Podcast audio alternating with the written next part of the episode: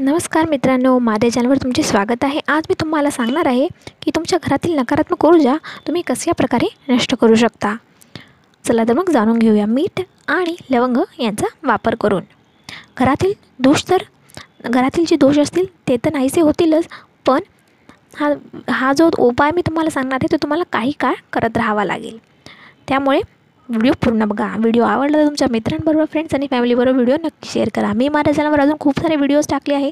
ते सुद्धा तुम्ही पाहू शकता माझ्या चॅनलला सबस्क्राईब करून. सबस्क्राईब करणे बिलकुल फ्री आहे. मीठ आणि लवंग. मीठ आणि लवंग यांचा एकत्रित वापर वास्तूसाठी अतिशय परिणामकारक ठरतो. एका छोट्या वाटीमध्ये नैसर्गिक मीठ घ्या. चार ते पाच लवंगा त्यात एकत्र करून ती वाटी घरातल्या कुठल्या तरी कोपऱ्यात ठेवून द्या. या प्रयोगाने घरातील केवळ नकारात्मक ऊर्जा नष्ट होती होईल व आर्थिक अडचणी देखील कमी होऊ लागतील. मीठ आणि लवंग यांच्या मिश्रणाचे पाणी घरात फवारले तरी चालेल. हलका सुगंध दरवत राहील तुमच्या घरात त्याच्याने हे खूपच परिणामकारक उपाय आहे हा. काही काळ तुम्हाला हा उपाय करत राहायचा आहे. म्हणजे जवळपास तुम्हाला वाटले की तुमच्या घरात तुम्हाला स्वतःच फील व्हायला लागेल. तुम्हाला स्वतःला अनुभव येईल की घरातली नकारात्मक ऊर्जा आता नष्ट होत चाललेली आहे आणि आर्थिक अडचणीही दूर होत चाललेली आहे. तोपर्यंत तुम्हाला हा उपाय करायचा आहे. तुम्ही कायमस्वरूपी हा जरी हा उपाय केला तरीही खूप चांगले आहे. तुम्हाला जर व्हिडिओ आवडला तर एक लाईक नक्की करा. आजच्या वेळी इतकेच. व्हिडिओ बघितल्याबद्दल धन्यवाद. नमस्कार मित्रांनो माझ्या चॅनलवर तुमचे स्वागत आहे. आज मी तुम्हाला सांगणार आहे तुमच्या घरातल्या खिडक्यांबद्दल. वास्तुशास्त्रामध्ये घरामधील खिडक्यांचे खूप महत्त्व असते. तुम्हाला व्हिडिओ आवडला तर तुमच्या मित्रांबरोबर फ्रेंड्स आणि फॅमिलीबरोबर व्हिडिओ नक्की शेअर करा. आणि व्हिडिओला लाईक करायला विसरू नका. घरामध्ये खिडक्या असायलाच पाहिजे. याने बाहेर निघते तुमच्या घरातील निगेटिव्ह एनर्जी आणि घरामध्ये पॉझिटिव्ह एनर्जी येते. वास्तुशास्त्रानुसार घरामध्ये किती खिडक्या असायला पाहिजे? पूर्ण माहिती मी तुम्हाला सांगणार आहे. व्हिडिओ आवडला तर चॅनलला नक्की सबस्क्राईब करा. असे खूप सारे व्हिडिओज तुम्हाला पाहायला भेटतील. माझ्या चॅनलला सबस्क्राईब करणे एकदम फ्री आहे. खिडक्यांमुळे निगेटिव्ह एनर्जी बाहेर निघते आणि पॉझिटिव्ह एनर्जी घरात प्रवेश करते. म्हणजे सकारात्मकता ही सकारात्मक ऊर्जा असते ती तुमच्या घरामध्ये प्रवेश करते. खिडक्यांमुळे घराची सुंदरता तर वाढतेच. वारा आणि सूर्याचा प्रकाश देखील घ खिडक्यांच्या माध्यमातून आपल्या घरामध्ये येतो. घरात खिडक्या बनवताना काही वास्तू नियमांकडे लक्ष ठेवायला पाहिजे. ते काय आहेत मी तुम्हाला सांगते. थोडक्यामध्ये चार ते पाच नियम मी तुम्हाला आज या व्हिडिओमध्ये सांगणार आहे.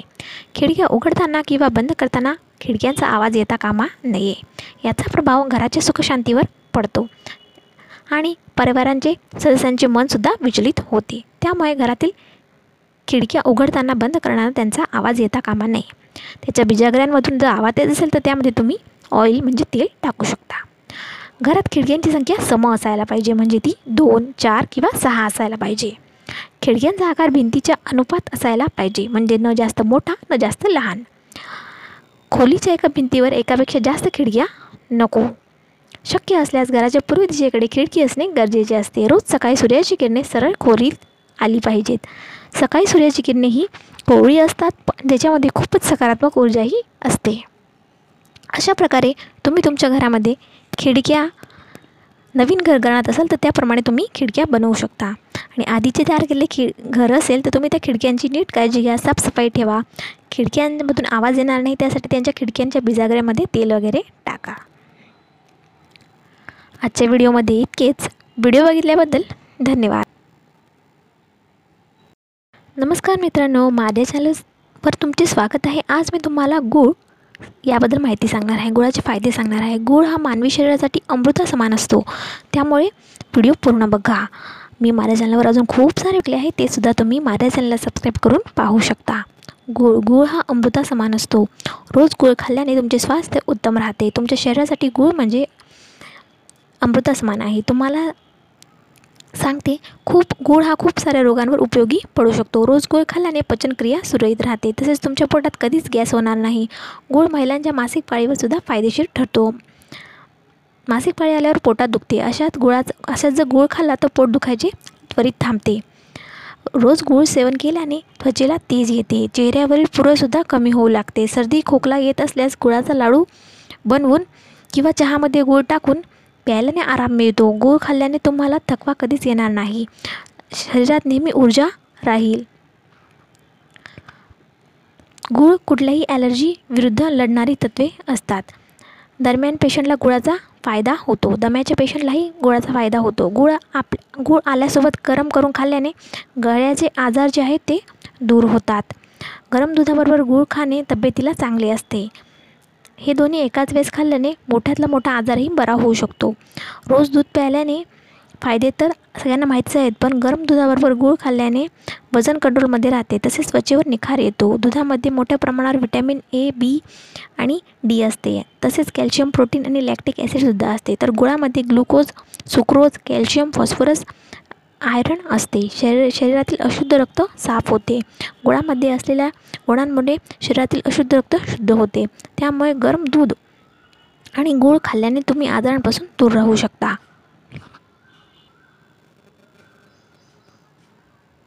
नमस्कार मित्रांनो माझ्या चॅनलवर तुमचे स्वागत आहे. आज मी तुम्हाला धनप्राप्तीसाठी कासवाचा जो आहे उपयोग कसा करून घ्यायचा हे सांगणार आहे. व्हिडिओ पूर्ण बघा.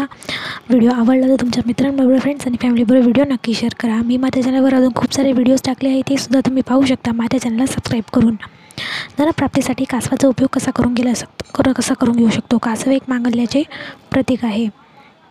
वास्तुशास्त्रात कासवाला खूप महत्त्व आहे. पुराणानुसार समुद्र समुद्रमंथनाच्या वेळी भगवान विष्णूने कुर्म म्हणजे कासवाचा अवतार घेऊन पृथ्वीला उचलले होते. म्हणून कासव म्हणून कासव साक्षात विष्णूचा अवतार आहे. विष्णूच्या घरात आगमन झाले की लक्ष्मीची कृपा होणारच अशा पूर्वापार भावना आहेत. म्हणून धातू किंवा काच किंवा स्फटिकापासून बनवलेला कासव घरी किंवा कार्यालयात ठेवू शकता. म्हणजे घरी म्हणजे घरी किंवा ऑफिसमध्ये तुम्ही तो ठेवू शकता.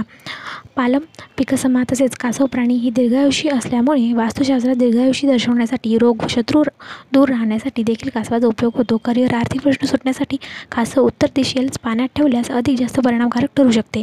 लक्ष्मीचे स्वागत करण्यासाठी कासवाचे तोंड उत्तर दिशेत असावे. कासव शयन कक्षात किंवा आग्नेय आग्नेय किंवा नैऋत्य दिशेत ठेवल्यास ते पाण्यात ठेवू नये. अशा प्रकारे आर्थिक वा आर्थिक आर्थिक चणचण वास्तुदोष आरोग्याचे तक्रारी यापासून दूर राहण्यासाठी तुम्ही कासवाचा उपयोग करू शकता. अशा प्रकारे कासवाचा तुम्ही उपयोग करू शकता. धनप्राप्तीसाठीही कासवाचा उपयोग केला जातो. आजच्या व्हिडिओमध्ये इतकेच. व्हिडिओ बघितल्याबद्दल नमस्कार मित्रों, मेरे चैनल पर आप सबका स्वागत है। आज मैं आपको बता कि वैसे कौन से पाँच कारण हैं जिनसे लक्ष्मी जी रूट जाती है। वो काम आपको नहीं करने हैं। चलिए, जानते हैं क्या है वो। वीडियो को अंत तक पूरा देखिएगा ताकि आपको पूरी बात समझ में आ सके। मैं ज़्यादा बड़े बड़े वीडियोज़ नहीं बनाती हूँ ताकि आपको जो है पूरा देखने में आसानी हो सके। मैंने मेरे चैनल पर और भी बहुत सारे वीडियोस डाल दिए हैं। आप उन्हें भी देख सकते हैं। मेरे चैनल को सब्सक्राइब करके सब्सक्राइब करना बिल्कुल फ्री है। चलिए जानते हैं वो कौन से पाँच कारण हैं जिनसे लक्ष्मी जी रुष्ट हो जाती है। कमल पुष्प बिल्व पत्र को लांगने अथवा पैरों से कुचलने पर लक्ष्मी जी रुष्ट हो जाती है। भूमि या भवन की दीवारों पर अचानक अनावश्यक लिखना बासी अन्न खाना उस पर भी लक्ष्मी जी कृपा नहीं करती है। जो पैर से रगड़ रगड़ कर जो है अतिथियों का सम्मान नहीं करते। हम्म, और याचकों को दुत्कारते हैं पक्षी पक्षियों को चारा नहीं डालते, दाना नहीं डालते, गाय पर प्रहार करते हैं, ऐसे व्यक्तियों को लक्ष्मी जी तुरंत छोड़कर चली जाती है। जो निर्वस्त्र होकर स्नान करते हैं, नदी, तालाब में, जल में, मल मूत्र जो है त्यागते हैं, उनसे लक्ष्मी जी जो है अपने शत्रु से कर्ज के हवाले कर देती है। जो संध्या के समय घर प्रतिष्ठान में झाड़ू लगाते हैं घर में कार्यालय में झाड़ू लगाते हैं, जो प्रांत एवं संध्याकाल में ईश्वर की आराधना नहीं करते, तुलसी के पौधे की उपेक्षा करते हैं, अनादर करते हैं, उनको लक्ष्मी जी, उनके लक्ष्मी, उनके जो है लक्ष्मी जी उनसे रूट जाती है। इस तरह से जो है कि पाँच मैंने कारण आपको बता दिए जिससे आप, जिससे जो है लक्ष्मी जी आपसे रूठ सकती है। तो ऐसे वो आपको नहीं करने हैं, जिससे जो है लक्ष्मी माता आपसे लुष्ट ना हो जाए। हमेशा आप पर प्रसन्न रहे। वीडियो पसंद आए तो एक लाइक ज़रूर कीजिएगा। अपने दोस्तों के साथ, मित्र परिवार के साथ वीडियो को ज़रूर शेयर कीजिएगा। आज की वीडियो में इतना ही। वीडियो देखने के लिए धन्यवाद। नमस्कार मित्रांनो माझ्या चॅनलवर तुमचे स्वागत आहे आज मी तुम्हाला जो उपाय तो तुम्ही पूर्ण बघा। तुम्हाला व्हिडिओ आवडला तर तुमच्या मित्रांबरोबर फ्रेंड्स आणि फॅमिलीबरोबर नक्की शेअर करा. कोणत्या झाडाची पूजा केल्याने काय फळ मिळते हे आजच्या व्हिडिओमध्ये मी तुम्हाला सांगणार आहे. तर सगळ्यात आधी तुळस पिंपळ शमी लाल चंदन वडाची झाड बेलाची झाड कडुनिंब आवळा अशोक आणि केळाचे वृक्ष. या झाडांबद्दल मी तुम्हाला माहिती सांगणार आहे. यातले काही झाडं तर आपल्या घराच्या आजूबाजूला असतात. काही झाडं आपल्या घराच्या थोडे दूर असतात आणि काही झाडं आपण स्वतः लावलेले असतात. तर यातलं तुम्ही कोणत्या झाडाची पूजा केल्याने तुम्हाला कोणते फळ मिळेल हे मी तुम्हाला सांगते. व्हिडिओ आवडला तर एक लाईक नक्की करा. तुळस. तुळस. तुळस आपल्या सगळ्यांच्याच घराच्या समोर असतेच. ज्यांच्या घरात रोज तुळशीची पूजा होते तिथे लक्ष्मी ते क कधीच ते घर सोडून जात नाही. त्या घरात नेहमी सुखसमृद्धी बनलेली असते. पिंपळ. पिंपळाचे झाड. हिंदू धर्मात पिंपळाला एक पवित्र वृक्ष मानण्यात आलेले आहे. याची पूजा केल्याने शनी दोषापासून मुक्ती मिळते. तसेच विष्णूची कृपा सदैव तुमच्यावर राहते. शमी शमीचे झाड. या झाडाची पूजा केल्याने शत्रूवर विजय मिळते. कोर्ट केसमध्ये यश मिळते. दसऱ्याच्या दिवशी या झाडाची खास पूजा केली जाते. लाल चंदन. सूर्याशी निगडीत गृहदोष दूर करण्यासाठी लाल चंदनाच्या झाडाची पूजा विधिवत केली जाते. असे केल्याने प्रमोशन होण्याचे योगही बनतात. वडाचे झाड. वडाच्या झाडाला बरगद असेही म्हणतात. याची पूजा केल्याने स्त्रियांचे सौभाग्य अखंड राहते. म्हणून वटपौर्णिमेला वडाच्या झाडाची पूजा करतात. संतान संबंधी समस्याही दूर होण्यास मदत मिळते. हे फारच पवित्र झाड आहे. बेलाचे झाड. शंकराच्या पिंडीवर आपण जो बेल वाहतो त्याचे पान म्हणजेच बेलाचे झाड. या झाडाचे पान आणि फळ महादेवाला अर्पित केले जाते. याची पूजा केल्याने नोकरीत बढतीचे योग लवकर येतात. तसेच अकाल मृत्यूपासून रक्षासुद्धा होते. कडुनिंबाचे झाड. कडुनिंबाचे झाड बरोबर ऐकले तुम्ही? कडुनिंबाचे झाड. याची पूजा केल्याने पत्रिकेतील सर्व दोष दूर होतात. आजारांपासून मुक्ती मिळते. घरात सुखशांती कायम राहते. आवळा. आवळ्याच्या झाडाची पूजा केल्याने लक्ष्मी प्रसन्न राहते. पूजा करणाऱ्यांना धडसंबंधी अडचणी येत नाही. प्रत्येक क्षेत्रात यश मिळते. त्यामुळे आवळ्याचे झाड तुम्ही नक्की लावा. छोट्याशा कुंडीमध्ये तुम्ही हे झाड लावू शकता. अशोकाचे झाड. अशोक वृक्षाचे झाड सीतामाता जे अशोकवनामध्ये होती. ते अशोक वृक्षाचे झाड. याची पूजा केल्याने सर्व प्रकारचे रोग दूर होतात. कौटुंबिक जीवन आनंदी राहते. एखाद्या विशेष इच्छेसाठी देखील याची पूजा केली जाते. केळाचे वृक्ष. जर लोकांच्या पत्रिकेत गुरुसंबंधित दोष असतील तर त्यांनी झाडाची केळाच्या झाडाची पूजा केली पाहिजे. त्यांना नक्कीच फायदा मिळतो. याची पूजा केल्याने विवाहात विवाहाचे योग लवकर जुळून येतात. त्यामुळे केळाची वृक्षाचीही पूजा केली जाते. आपल्या घराच्या आसपास तुळस पिंपळ कडुलिंब बेल वड अशोक अशी वृक्ष असतातच. तुम्ही असतील तुमच्या घराच्या आजूबाजूला तर नक्की त्यांची पूजा करा आणि फायदा मिळवून घ्या. नसतील तुमच्या आजूबाजूला तर तुम्ही स्वतः लावून घ्या. कुंडीमध्ये लावू शकता. तुमच्या घरासमोर अंगण वगैरे असेल तर अंगणात बगीचात तुम्ही लावू शकता. मी आशा करते की तुम्हाला माझा व्हिडिओ आवडला असेल. आजच्या व्हिडिओमध्ये इतके. दिल्याबद्दल धन्यवाद. मित्रांनो माझ्या चॅनलवर तुमचे स्वागत आहे. आज मी तुम्हाला सांगणार आहे मुलींचे विवाहासाठी काही तोडगे. त्यामुळे व्हिडिओ पूर्ण बघा. व्हिडिओ आवडला तर तुमच्या मित्रांबरोबर फ्रेंड्स आणि फॅमिलीवर व्हिडिओ नक्की शेअर करा. काही ग्रहांच्या अशुप्रभावामुळे अनेकदा मुलींच्या विवाहास विलंब होतो. त्यावर ज्योतिषशास्त्रामध्ये काही उपाय तोडगे सांगितलेले आहेत. हे विधी आपण आपल्या कन्येच्या हातून केल्यास तिच्या विवाहातील अडचणी दूर होतील. हे विधी खालीलप्रमाणे मी तुम्हाला सांगते आहे. त्यामुळे व्हिडिओ पूर्ण बघा.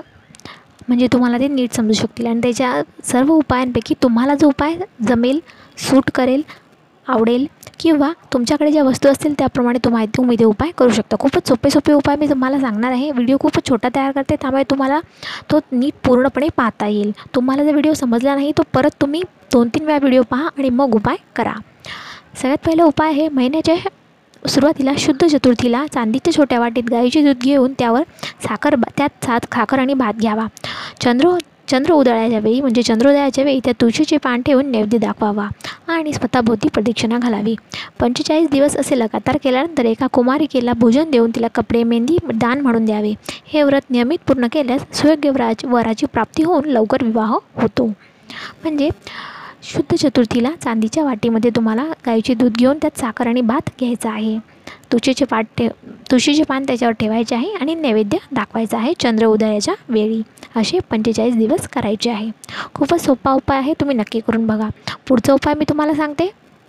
आठवड्यात गुरुवारी सकाळी सर्व प्रांतविधी वगैरे आटपून पिठामध्ये किंचित हळद मिसळून किमान पाच पोळ्या तयार कराव्या. प्रत्येक पोळीवर गुरु ठेवावा आणि गाईला खाऊ द्यावा.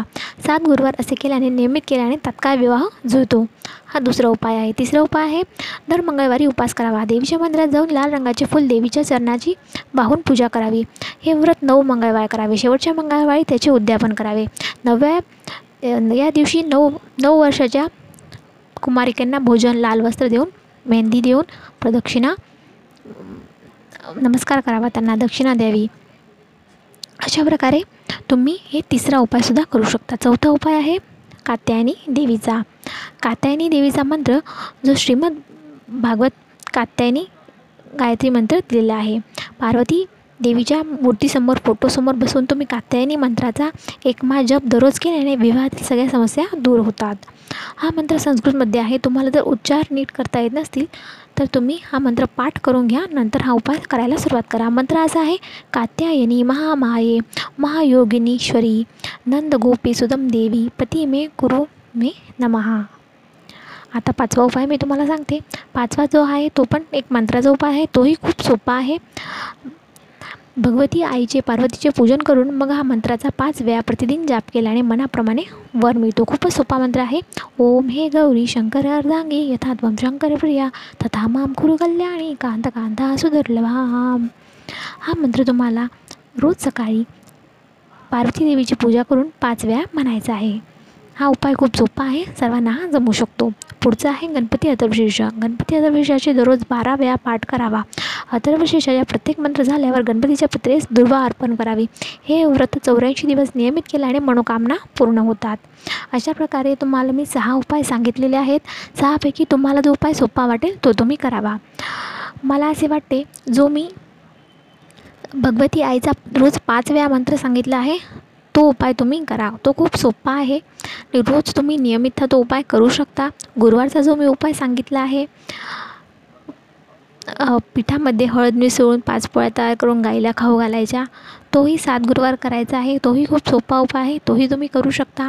मंगळवारचा उपास करून नऊ वर्षाच्या कुमारिकेला मेहंदी लाल वस्त्र दान करायचा तो उपायही सोपा आहे. तुम्हाला जर संस्कृत येत असेल संस्कृतचे उच्चार चांगले असतील तर गणपती अथर्वशेषाचा बारा वेळा पाठ करून तुम्ही तो उपायसुद्धा करू शकता. याच्यापैकी कोणताही एक उपाय तुम्ही करा. तुम्हाला जो सोपा वाटेल तुम्हाला जो जमत असेल तो उपाय तुम्ही करा. श्रद्धेने करा. तुम्हाला नक्की परिणाम जाणेल. हे जे उपाय मी तुम्हाला सांगितलेले आहे ते ज्योतिषशास्त्रात सांगितलेले उपाय आहेत तुम्ही नक्की करून बघा. केल्यानंतर जर तुम्हाला त्याचा त्याचा परिणाम लगेच जाणून येईल. तुम्ही मला नक्की कमेंट करून कळवा की तुम्हाला हे उपायाचा कसा अनुभव आला. तुम्हाला व्हिडिओ आवडला तर तुमच्या मित्रांबरोबर मित्रपरिवाराबरोबर व्हिडिओ नक्की शेअर करा. चॅनलला एक लाईक नक्की करा. आजच्या व्हिडिओमध्ये इतकेच. व्हिडिओ बघितल्याबद्दल धन्यवाद. नमस्कार मित्रांनो. माझ्या चॅनलवर तुमचे स्वागत आहे. आज मी तुम्हाला वास्तुशांती का करावी? वास्तुशांती लोक करतात खूप मोठी करतात. काही लोक वास्तुशांती घर बांधल्यानंतर लगेच वास्तुशांती करतात. काही लोक वास्तुशांती दोन तीन वर्षाने करतात काही लोक आठ दहा वर्षाने करतात. त्यामुळे वास्तुशांती का करावी? त्याचं काय महत्त्व आहे? हे सर्व आज मी तुम्हाला या व्हिडिओमध्ये सांगणार आहे. त्यामुळे व्हिडिओ पूर्ण बघा. तुम्हाला पूर्ण माहिती मिळेल. व्हिडिओ जो आहे तो तुम्हाला आवडला तर तुमच्या मित्रपरिवाराबरोबर व्हिडिओ नक्की शेअर करा. चला तर मग जाणून घेऊया की वास्तुशांती का करावी? घरातील वास्तुज्योत नकारात्मक ऊर्जा घालवण्यासाठी वास्तुशांती करावी. नवीन वास्तू खरेदी केल्यानंतर वास्तुशांती करणे गरजेचे असते. कलर फर्निचर केल्यानंतरही वास्तुशांती करावी. नंतरच वास्तुशांती करावी. म्हणजे तुमच्या घराला कलर दिला गेला फर्निचर ठेवले गेले त्यानंतर वास्तुशांती करावी. गणेश पूजन करून वास्तुप्रवेश केल्यास दुसऱ्या तिसऱ्या महिन्यानंतर वास्तुशांतीही करता येते. रिसेलचे घर असेल तरी वास्तुशांती विधी करणे गरजेचे आहे. एखाद्या घरातील करता पुरुष गेल्यानंतर ते घर मुलाच्या नावावर केल्यावर वास्तुशांतीचा विधी त्या मुलाकडून करून घ्यावा. घरामध्ये वास्तुशांती करणे अत्यंत गरजेचे आहे. वास्तुशांती घाई गडबडीत न करता शांत चित्ताने शांत वातावरणात करावी. वास्तुशांतीसाठी अट्टहास नसावा. वास्तुशांती हा आपल्या घरावर केलेला संस्कार आहे. जसे आपल्यावर संस्कार होतात. आपले लहानपणी कान छेदायचा संस्कार असतो. नामकरण संस्कार असतो. मौंज असते. विवाह संस्कार असतो. त्याप्रमाणे घरावर केलेला संस्कार म्हणजे वास्तुशांती आहे. हा वारंवार करता येत नाही. पूर्वजांबद्दल कृतज्ञता व्यक्त करण्यासाठी म्हणजे वास्तुशांती नांदीश्राद्ध हा वास्तुशांतीमधील एक भाग आहे. त्यामध्ये पूर्वजांबद्दल कृतज्ञता व्यक्त केली जाते. त्या सर्वांची कृतज्ञता व्यक्त करणे अगदी गरजेचे असते. माझं घर होताना अनेकांना त्रास झालेला असेल तसेच निसर्गाची हानी झालेली असते त्या सर्वांना वास्तुशांतीमध्ये माफी मागितली जाते. नवग्रह पूजा गणेश पूजा नांदीश्राद्ध वास्तू ही वास्तुहोम बळी अशा प्रकारची विधिवत पूजा घरामध्ये होणे गरजेचे असते. होमामुळे जर पाऊस पडू शकतो तर घरातील सकारात्मक ऊर्जा आपण का आणू शकत नाही? वास्तुशांती आणि सत्यनारायणाची पूजा एकत्र करू नये. शुभ कार्याला ज्येष्ठांचे आशीर्वाद मिळणे खूप गरजेचे असते. त्यामुळे वास्तुशांती करणे गरजेचे असते. वास्तुशांतीसाठी अट्टहास करू नये. तुम्हाला जर श्रद्धा असेल तर जरूर वास्तुशांती करा. आजच्या व्हिडिओमध्ये मी जो मला माहिती सांगते आवडली असेल तर चॅनल लाईक नाईक लाईक नक्की करा. आणि माझ्या चॅनलला सबस्क्राईब करायला विसरू नका. माझ्या चॅनलला सबस्क्राईब करणे एकदम फ्री आहे. आजच्या व्हिडिओमध्ये इतकेच. व्हिडिओ बघितल्याबद्दल धन्यवाद. नमस्कार मित्रांनो माझ्या चॅनलवर तुमचे स्वागत आहे. आज मी तुम्हाला विड्याचे पानाचे महत्त्व याच्याबद्दल सांगणार आहे. त्यामुळे व्हिडिओ पूर्ण बघा आणि विड्याच्या पानाचे जे आहे. शास्त्रामध्ये काय महत्त्व सांगितलेले आहे याबद्दल मी तुम्हाला सांगणार आहे. तुम्हाला व्हिडिओ आवडला तर तुमच्या मित्रांबरोबर फ्रेंड्स आणि फॅमिलीबरोबर व्हिडिओ नक्की शेअर करा. खूप महत्त्वाची माहिती आज मी तुम्हाला सांगणार आहे. विड्याचे पान. विड्याच्या पानाच्या टोकास लक्ष्मी देवींचा सहवास असतो. विड्याच्या पानाच्या उजव्या बाजूस ब्रह्मदेवांचा वास असतो. या विड्याच्या पानास मधोमध सरस्वती देवीचा वास असतो. विड्याच्या पानाच्या डाव्या बाजूस पार्वती देवीचा वास असतो. विड्याच्या पानाच्या लहान देठामध्ये महाविष्णूंचा वास असतो. विड्याच्या पानाच्या मागील बाजूस चंद्रदेवतेचा वास असतो. विड्याच्या पानाच्या सर्व कोपऱ्यांमध्ये परमेश्वराचा वास असतो. विड्याच्या पानाखाली मृत्यूदेवतेचा वास असतो. या कारणामुळे तांबूल सेवन करताना बोडाचा भाग काढून मग तो सेवन करण्याची पद्धत आहे. म्हणजे विड्याचे पान खाताना खालचा भाग बोडाचा भाग काढून मग तो सेवन करण्याची पद्धत आहे. विड्याच्या पानाला तांबूल असेही म्हणतात. विड्याच्या पानाचे देतात अहंकार देवता आणि दरिद्र लक्ष्मी वास करतात. म्हणून पान सेवन करताना देठ काढून टाकायचे असते. अशा प्रकारे विड्याचे पानाचे महत्त्व मी तुम्हाला सांगितलेले आहे. आपण कोणतीही धार्मिक पूजा करताना विड्याचे पान वापरतो. त्याचे कारण आज तुम्हाला समजले असेल कारण की विड्याच्या पानामध्ये जवळजवळ सर्व देवी देवतांचा परमेश्वरांचा वास असतो. कोपऱ्या कोपऱ्यामध्ये परमेश्वराचा वास ह्या विड्याच्या पाण्यामध्ये असतो. त्यामुळे विड्याचे पान हे सर्व पूजांमध्ये विधींमध्ये धार्मिक कामामध्ये आपण वापरतो. अशा प्रकारे थोडक्यामध्ये मी तुम्हाला विड्याच्या पानाचे महत्त्व सांगितलेले आहे. तुम्हाला व्हिडिओ आवडला तर एक लाईक नक्की करा. माझ्या चॅनलला सबस्क्राईब करायला विसरू नका. माझ्या चॅनलला सबस्क्राईब करणे एकदम फ्री आहे. व्हिडिओ बघितल्याबद्दल धन्यवाद. नमस्कार मित्रांनो माझ्या चॅनलवर तुमचे स्वागत आहे. आज मी तुम्हाला आषाढीत्व सांगणार आहे. त्यामुळे व्हिडिओ व्हिडिओ जर तुम्हाला आवडला तर तुमच्या मित्रांबरोबर फ्रेंड्स आणि फॅमिलीबरोबर व्हिडिओ नक्की शेअर करा. चला तर मग जाणून घेऊया आषाढी एकादशीचे महत्त्व आणि आषाढी एकादशी का साजरी करतात? आषाढी एकादशीचे नक्की महत्त्व काय आहे? नक्की इतकी जल्लोषाती का साजरी करतात? असा सर्वांना प्रश्न पडतो. खरं तर आषाढी एकादशी सर्व व्रतांमध्ये श्रेष्ठ आहे. आषाढी एकादशीच्या व्रतामध्ये सर्व देवतांचे तेज एकवटलेले असते असं समज आहे. त्यामुळेच याला अनन्यसाधारण महत्त्व आहे. पंढरपूर हे असे स्थान आहे जिथे अदृश्य भगवंताच्या अस्तित्वाचा पुरावा मिळतो असे म्हटले जाते. वैकुंठभूमीच्या आधीपासूनच पंढरपूर अस्तित्वात आले असा इथल्या लोकांचा समज आहे. म्हणूनच पृथ्वीवरील सर्वात पुरातन अशा तीर्थक्षेत्राचा पंढरपूर असा उल्लेख केला जातो. संत नामदेवांनी आपल्या अभंगात म्हटले आहे आधी रचली पंढरी नंतर वैकुंठ नगरी असा उल्लेख आढळतो. पंढरपूर आणि काशी विश्वेश्वर ही दोनच अशी तीर्थक्षेत्रे आहेत जी कधीही नाश पावणार नाहीत असे सांगण्यात येते. त्यामुळेच आषाढी एकादशीला खूप महत्त्व देण्यात येते. दर आषाढी एकादशीला वारकरी संप्रदाय वारी घेऊन पंढरपुरात जातात. ही परंपरा आठशे वर्षापेक्षाही अधिक काळापासून सुरू असल्याने सांगण्यात येते. आषाढी एकादशीची माहिती मराठीमध्ये जाणून घ्यायची असेल तर हा व्हिडिओ पूर्ण बघा. आणि अशी इच्छा खूप लोकांना असते आषाढी एकादशीबद्दल माहिती पाहिजे. तर ज्या लोकांना माहिती पाहिजे असेल त्या तुम्ही हा व्हिडिओ त्यांच्याबरोबर नक्की शेअर करा. अगदी पूर्वीच्या काळी जेव्हा संत महात्मे एकत्र यायचे तेव्हा प्रत्येकजण एकमेकाच्या चरणांवर डोके ठेवून एकमेका मेकांबद्दल असणारा आदर व्यक्त करायचा. पायांवर डोके ठेवल्याचा लाभ असा होतो ठेवल्याने लाभ होतो असा समज आहे. त्यामुळे आजही आपल्याकडे थोरामोठ्यांच्या बाया पाया पडण्याची परंपरा कायम आहे. पायावर डोके ठेवल्याने दोघांचेही तेज वाढून अंगात असणारा मीपणा अहंकार आणि ताटा कमी होतो असे म्हटले जाते. ईश्वर हा चराचरात आहे ही भावना अधिक बळावते. तसेच पूर्वी एकमेकांना भेट घेऊन आपापले अनुभव कथा सांगणे रचना करणे अभभंग म्हणणे अशी परंपरा होती.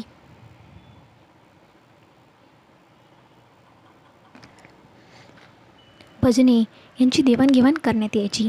तीच परंपरा कायम सुरू ठेवण्यात आलेली आहे. कार्तिकी एकादशी कार्तिक एकादशीपासून ते आषाढी एकादशीपर्यंत व्यष्टी आणि समष्टी या साधनेच्या एकमेकांकडे अनुभव देण्यासाठी आणि पुढील पिढीला योग्य मार्गदर्शन मिळावे यासाठी आषाढी एकादशी या दिवसाला महत्त्व प्राप्त झालेले आहे आणि तसे सांगण्यातही येते. आजच्या व्हिडिओमध्ये इतकेच. व्हिडिओ बघितल्याबद्दल धन्यवाद. नमस्कार मित्रांनो माझ्या चॅनलवर तुमचे स्वागत आहे. आज मी तुम्हाला आषाढी एकादशीचे व्रत कसे करतात हे सांगणार आहे. संपूर्ण माहिती आज मी तुम्हाला सांगणार आहे. त्यामुळे व्हिडिओ पूर्ण बघा. तुम्हाला जर व्हिडिओ आवडला तर तुमच्या मित्रांबरोबर फ्रेंड्स आणि फॅमिलीबरोबर व्हिडिओ नक्की शेअर करा. मी माझ्या चॅनलवर अजून खूप सारे व्हिडिओज टाकले आहे. ते सुद्धा तुम्ही पाहू शकता. आषाढी एकादशीचे व्रत. आषाढी एकादशीला बरेच जण उपवास करतात. उपवासाचे अनेक पदार्थ खाऊनही या दिवशी खातात. आणि या दिवशी काही जण उपवास ठेवतात तर काही जण अगदी निर्जळी उपवास करतात. प्रत्येकजण आपल्या आपल्या तब्येतीला मानवेल अशा प्रकारे उपवास करतात. पण आषाढी एकादशीच्या दिवशी हे व्रत नक्की कसे करायचे याची पूर्णपणे माहिती आज मी तुम्हाला सांगणार आहे. एकादशीच्या आदल्या दिवशी अर्थात दशमीच्या दिवशी एकभुक्त राहावे म्हणजे एकदाच जेवण करावे. एकादशीच्या दिवशी पहाटे उठून स्नान करून तुळस वाहून विष्णू भगवानाचे पूजन करावे. हा संपूर्ण दिवस उपवास करायचा असतो. रात्री हरिभजन करून जागरण करायचे असते. विठ्ठल नामाचा जयघोष जयघोष करत संपूर्ण दिवस देवाच्या नामस्मरणात घालवायचा असतो. या दिवशी पंढरपूरमध्ये असणारे वारकरी तर उपवासासहित विठ्ठलाची आरती विठ्ठल नामाचा जयघोष करत असतात. आषाढ शुद्ध द्वादशीला वामनाची पूजा करून पारणे सोडायचे असते. या दिवशी विष्णुदेवाची पूजा करून अहोरात्र तुपाचा दिवा लावण्याचा विधीही करण्यात येतो. वारकरी संप्रदाय हा वैष्णव संप्रदायातील एक मुख्य संप्रदाय आहे. तर विठ्ठल हा विष्णूचा अवतार समजण्यात येतो. या संप्रदायात वार्षिक सहामाई जशी दीक्षा घेण्यात येईल तशा स्वरूपात वारी काढण्यात येते. पण पायी वारी केली तर शारीरिक तप घडते असाही समज आहे. तसंच सर्व पाप यामुळे निघून जातात असेही समज आहे. म्हणून अत्यंत मनभावे ही आषाढी एकादशीचे व्रत करण्यात येते. तुम्हाला ज्याप्रमाणे तुमच्या प्रकृ प्रकृतीला मानवेल त्याप्रमाणे तुम्ही आषाढी एकादशीचा उपास नक्की करावा. फळे खाऊन करा निर्जरी करा काही उपवासाचे पदार्थ खाऊनही तुम्ही हा उपास करू शकता. हा व्हिडिओ तुम्हाला आवडला असेल तर एक लाईक नक्की करा. आजच्या व्हिडिओमध्ये इतकेच. व्हिडिओ बघितल्याबद्दल धन्यवाद.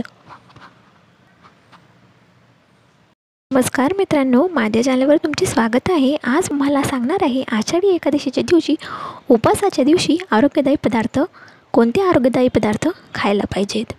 तुम्ही उपासाचे पदार्थही खा आणि सोबत आरोग्यदायी पदार्थही खा. आषाढी एकादशीला पंढरपूरमधील पांडुरंग हे महाराष्ट्राचे आराध्य दैवत आहे. त्यामुळे महाराष्ट्रात आषाढी एकादशीला अनन्यसाधारण महत्त्व आहे. या दिवशी महाराष्ट्रातून काऱ्याकोपऱ्यातून वारकरी पंढरपूरमध्ये विठ्ठलाच्या दर्शनासाठी येतात. पंढरपूरच्या वारीत भजन कीर्तन करत सहभागी होतात. या वारीच्या प्रवासात वारकऱ्यांना लहान लहान बुकेचाही विसर पडतो तहान बुकेचाही विसर पडतो. कारण वारीत सहभाग होणे हा आनंद लुटणे एक अद्भुत अनुभव आहे. सर्व एकमेकांना आषाढीच्या आषाढी एकादशीच्या शुभेच्छा देत असतात. आषाढी एकादशीला बरेच जण उपवास करतात. वास्तविक उपवास म्हणजे एक दिवस लंघन करणे होय. पोटाला आराम देणे होय. मात्र बऱ्याच जणांसाठी एकादशीचा उपवास म्हणजे निरनिराळ्या उपवासांच्या पदार्थांची चंगळत असते. आणि प्रत्येकाची तब्येतमानप्रमाणे प्रत्येकजण उपवासाचे पदार्थ खाऊ शकतो. उपवासाच्या पदार्थांमध्ये अपत्यपारक पदार्थ खायने टाळले पाहिजे. त्यामुळे ॲसिडिटी आणि पोटाच्या समस्या निर्माण होऊ शकतात. त्यामुळे यावर्षी मी तुम्हाला स्पेशली आषाढी एकादशीचा उपवास करताना कोणते पदार्थ जरूर खावे हे सांगणार आहे. उपवासाला कंदमुळं पौष्टिक पदार्थ खाल्ल्याने तुम्हाला त्रास होणार नाहीत. शिवाय हे पदार्थ तुमच्या आरोग्यासाठी चांगले असतील. आषाढी एकादशीला किंवा कोणत्याही एकादशीचा उपवास तुम्ही करत असाल तर किंवा कोणताही इतर उपवास तुम्ही करत असाल तो उपवासाच्या पदार्थांमध्ये पौष्टिक गोष्टींचा समावेश करावा. आता मी तुम्हाला सांगणार आहे ते कोणते पदार्थ आहेत? राजगिरा. राजगिरा हा एकादशी उपवासाला खाण्यासाठी अगदी उत्तम पदार्थ आहे. राजगिरा पचायला अगदी हलका असतो. त्यामुळे उपाशीपोटी राजगिऱ्याचा लाडू चिक्की खाण्याने तुम्हाला पचनाचा त्रास होणार नाही. शिवाय राजगिऱ्यामध्ये लोह फॉस्फरस कॅल्शियम फायबर मोठ्या प्रमाणात असते. ज्यामुळे तुमच्या शरीरात इन्स्टंट एनर्जी निर्माण होते. आषाढी एकादशीच्या दिवशी आषाढी एकादशी जी आहे ती पावसाळ्यात येते. पावसाळ्यात शरीराला पावसाळ्यात जे शरीरामध्ये वात पित्त कफ प्रकृतीचे असंतुलन असते. उपाशी राहिल्याने शरीरातील पित्त प्रकृती वाढू शकते. राजगिऱ्या खाल्ल्याने तुमची पित्त वाढत नाही. तुम्ही जर नोकरीनिमित्त उपवासाच्या दिवशी बाहेर जात असाल तर राजगिऱ्याचा एखादा पदार्थ जवळ ठेवू शकता. त्यामुळे तुम्हाला फार वेळ उपाशी राहा राहावे लागणार नाही. कंदमूळ उपवासाच्या दिवशी कंदमूळ खाणे नेहमीच चांगले असते. कारण कंदमूळ हे जमिनीच्या खाली उगवलेले असतात. त्यामुळे त्यांच्यामध्ये जमिनीतील पोषक तत्व असतात. उपवासाच्या दिवशी तुम्ही रताळी बटाटा शिंगाडा असे पदार्थ खाऊ शकता. ज्यामुळे तुम्ही दिवसभर योग्य पोषण तुम्हाला मिळेल. कंदमुळांमुळे भरपूर पोषक तत्व आणि फायबर्स असतात. कंदमूळ खाल्ल्याने तुम्हाला लवकर पोट भरल्यासारखे वाटते. शिवाय अपचनाचा त्रासही होत नाही. कंदमूळ उकळून अथवा विवर्त त्या त्यापासून विविध पदार्थ तयार करून तुम्ही ते खाऊ शकता. मात्र अति तेलकट अति तिखट असे पदार्थ तयार करून खाऊ नका. कंदमूळ उकळून खाणे नेहमीच चांगले असते. आणि आजकालच्या जगात जे आहे तुमची रोगप्रतिकारशक्तीही चांगली राहायला पाहिजे. यासाठी तुम्ही हेल्दी पदार्थ आणि पौष्टिक पदार्थ खाणेच चांगले आहे. अळीव अळीव हा पदार्थ याच्यामध्ये लोह लोह लोह असते फॉस्फरस असते मॅग्नेशियम असतं हे भरपूर प्रमाणात असतं. शिवाय पावसाळ्यामध्ये वातावरणातील बदलांमुळे रोगप्रतिकारशक्ती कमी झालेली असते. अशा वेळी उपास केल्याने अशा वेळी उपास केल्याने जे आहे ते एखादा पदार्थ तुम्ही खाणे गरजेचे असते. ज्यामध्ये भरपूर अँटीऑक्सिडंट असतील. अळीमध्ये लोकप्रतिकारशक्ती वाढवणारे गुणधर्म असतात. शिवाय अळीमध्ये फायबर फायबर्स देखील असतात. त्यामुळे तुमचे लोक तुमचे पोट जे आहे ते लवकर भरते. ज्यांना ज्यां त्यामुळे ज्यांना शारीरिक कष्टाची कामे करायची आहेत त्यांनी उपवासाच्या दिवशी अळीवचे पदार्थ जरूर खाल्ले पाहिजे. आता वरीचे तांदूळ म्हणजेच भगर. वरीचे तांदळाचा भात उपमा भाकरी एकादशीच्या दिवशी हमखास खाल्ली जाते. वरीच्या तांदळामध्ये पोषक घटक असतात. त्यामध्ये फायबर्स देखील भरपूर प्रमाणात असतात. त्यामुळे तुम्हाला ॲसिडिटीचा त्रास होणार नाही. फळं. फळांच्या घरामध्ये फायबर्स अधिक प्रमाणात असते. आषाढी एकादशीला फळांचा रस पिण्याऐवजी ते चावून खा. सफरचंद डाळिंब पिअर्स या फळांमध्ये पोषक घटक असते. त्यामध्ये तुमच्या शरीराला पुरेसे फायबर्स देखील असतात. शिवाय फळं खाल्ल्याने तुमच्या शरीराला पटकन शक्ती मिळते. उपवासाच्या दरम्यान तुम्हाला थकवा अशक्तपणा जाणवत असेल तर लगेच एखादी फळ खा ज्यामुळे तुम्हाला नक्की फ्रेश वाटेल. मात्र पावसाळ्यात फळे खाताना ती नीट स्वच्छ धुवून घ्यावी निर्जंतुक करून घ्यावी. पाणी अथवा द्रव द्रवपदार्थ. पावसाळ्यात पावसाळ्यात बाहेरील आर्द्रतेमुळे तुम्हाला वारंवार तहान लागत नाही. मात्र उपासाच्या दिवशी पाणी अथवा द्रवपदार्थ कमी प्रमाणात घेतल्यामुळे तुमचे शरीर रिहायड्रेट होऊ शकते. आपल्या शरीराला सर्व शारीरिक क्रिया व्यवस्थित करण्यासाठी मुबलक पाण्याची आणि द्रवपदार्थांची गरज असते. यासाठी उपवास करणार असाल तर त्या दिवशी सतत पाणी प्या. रस प्या पेज प्या दूध प्या. असे द्रवपदार्थ तुम्ही नक्की प्या. सुकामेवा. उपवासाच्या दिवशी सुकामेवा खाणं देखील फायदेशीर ठरू शकते. त्यामध्ये तुम्ही काजू बदाम पिस्ता अंजीर खारीक अक्रोड असा सुकामेवा आषाढी एकादशीच्या दिवशी तुम्ही नक्की खाऊ शकता. कारण सुकामेव्यामध्ये भरपूर प्रमाणात पोषक तत्त्व असतात. त्यामुळे तुम्ही दिवसभरात तुम्हाला फ्रेश अशा काही खाद्यपदार्थ तुम्ही खाऊन तुमच्या ठीक अशा प्रकारे तुम्ही हे खाद्यपदार्थ खाऊन तुम्ही तुमची उपवास जो आहे तो पौष्टिक पौष्टिक करू शकता. उपवासाचे पौष्टिक पदार्थ खाऊन तुम्ही हेल्दी आणि आरोग्यदायी उपवास करू शकता. तुम्हाला माझा व्हिडिओ आवडला असेल तर एक लाईक नक्की करा. आजच्या व्हिडिओमध्ये इतकेच. व्हिडिओ बघितल्याबद्दल धन्यवाद. नमस्कार मित्रांनो. माझ्या चॅनलवर तुमचे स्वागत आहे. आज मी तुम्हाला तिचे महत्त्व सांगणार आहे.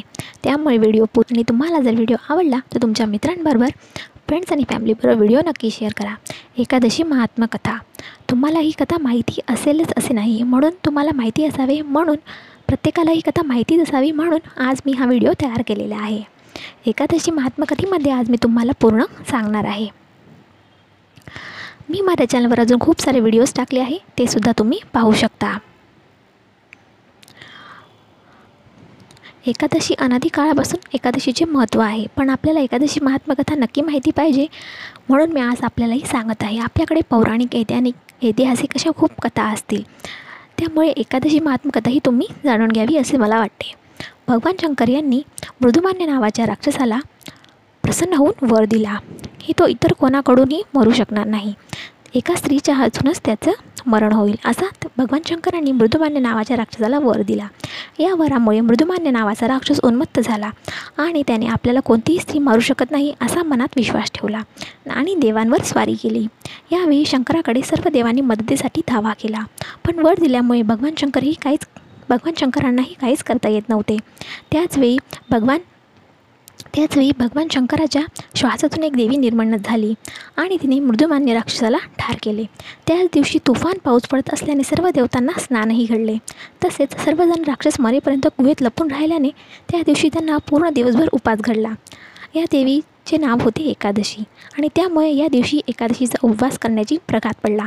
शास्त्र आणि वेदानुसार जी व्यक्ती या दिवशी भगवान विष्णूसह एकादशी देवीची मनोभावेने उपासना करते त्यांना पापातून मुक्तता मिळते असा समज आहे. तसेच उत्तरा उत्तर प्रगतीसाठी आषाढी एकादशीची उपासना कामी येते असेही समज आहे. उत्तर उत्तर प्रगती होण्यासाठी तुम्ही ही आषाढी एकादशीची उपासना व्रत उपास करू शकता. तुम्हाला हा व्हिडिओ नक्की आवडला असेल तर एक लाईक नक्की करा. माझ्या चॅनलला सबस्क्राईब करायला विसरू नका. माझ्या चॅनलला सबस्क्राईब करणे एकदम फ्री आहे. व्हिडिओ बघितल्याबद्दल धन्यवाद. मित्रांनो माझ्या चॅनलवर तुमचे स्वागत आहे. आज मी तुम्हाला वारीचे काय महत्त्व असते हे सांगणार आहे. त्यामुळे व्हिडिओ पूर्ण मी माझ्या चॅनलवर अजून खूप सारे व्हिडिओज टाकले आहे ते सुद्धा तुम्ही पाहू शकता. चला तर सर्वात आधी जाणून घेऊया वारीचे काय महत्त्व आहे. आषाढी एकादशीला कार्तिक एकादशीला महाराष्ट्रामध्ये वारी केल्यात येते. वारीची परंपरा ही आठशे वर्षांपेक्षा अधिक जुनी आहे. महाराष्ट्रातील विविध गावांमधून अगदी कानाकोपऱ्यातून लाखो भाविक हे विठ्ठल मा विठ्ठल नामाचा गजर करत धार्मिक आणि सांस्कृतिक परंपरा आजही जपत आहेत. आषाढ आणि कार्तिक या दोन्ही महिन्यातील शुद्ध एकादशीला ही वारी होते. पण आषाढी एकादशीची वारी ही खूपच मोठी असते. आळंदीमधून संत ज्ञानेश्वर यांच्या पादुका आणि देहू या स्थळावरून संत तुकाराम यांच्या पादुका पालखीत ठेवून ती पालखी रथातून पंढरपूर येथे मार्गस्थ होते. संत ज्ञानेश्वर संत तुकाराम संत एकनाथ हे वारकरी संप्रदायातील महत्त्वाचे संत म्हणून ओळखले जातात. वारकरी संप्रदायामध्ये लहान मोठा श्रीमंत गरीब असा भेद नाही. तसेच नाम जपाने पुण्य मिळते असा भाव प्रत्येक वारकऱ्याच्या चेहऱ्यावर दिसून येतो. एकादशीच्या दिवशी नित्यनियमाने न चुकता पंढरपूरला जाणे म्हणजे वारी करणे. नित्य नियम म्हणजे वारी. जो नियमित वारी करतो तो वारकरी असे म्हटले जाते. वारकरी जो धर्म पाहतात त्याला वारकरी धर्म म्हणतात. वारकरी धर्मालाच भागवत धर्म असेही म्हटलेले आहे. पंढरीचा वास चंद्रभागे स्नान दर्शन आणि विठोबाचे दर्शन ही एकच इच्छा वारकऱ्याची असते. आणि या इच्छेपोटी वारकरी वारी चुकवत नाहीत. अशी भागवत संप्रदायाची ठाम धारणा आहे. त्यामुळेच आषाढीची वारी ही प्रत्येक वारकरी महिला पुरुषांच्या मनात आदराचे आणि श्रद्धेचे स्थान बाळगून आहे असे मानण्यात येते. इतकेच नाही तर अनेक शतकांपासून जागतिक स्तरावर याचा अभ्यास सुरू आहे. वारीचा हा अनुभव घेण्यासाठी अनेक जागतिक पातळी जागतिक पातळीवरील अभ्यासक संशोधक यातही यात वारीत सहभाग सहभागी होतात. चंद्रभागेत स्नान करून विठ्ठलाचे दर्शन घेणे ही अत्यंत मनाला शांत देणारी अनुभूती आहे असे म्हटले जाते. जे वारीला जाऊ शकत नाही ते उपवास करून आपल्या विठ्ठलाची भक्ती करतात. आषाढी एकादशीला पंढरपूरला आळंदीहून ज्ञानेश्वराची देहूवरून तुकारामांची त्र्यंबकेश्वरून निवृत्तीनाथांची पैठणहून एकनाथ एकनाथांची तर उत्तर भारतातून कबीरांची पालखी एकत्र येते.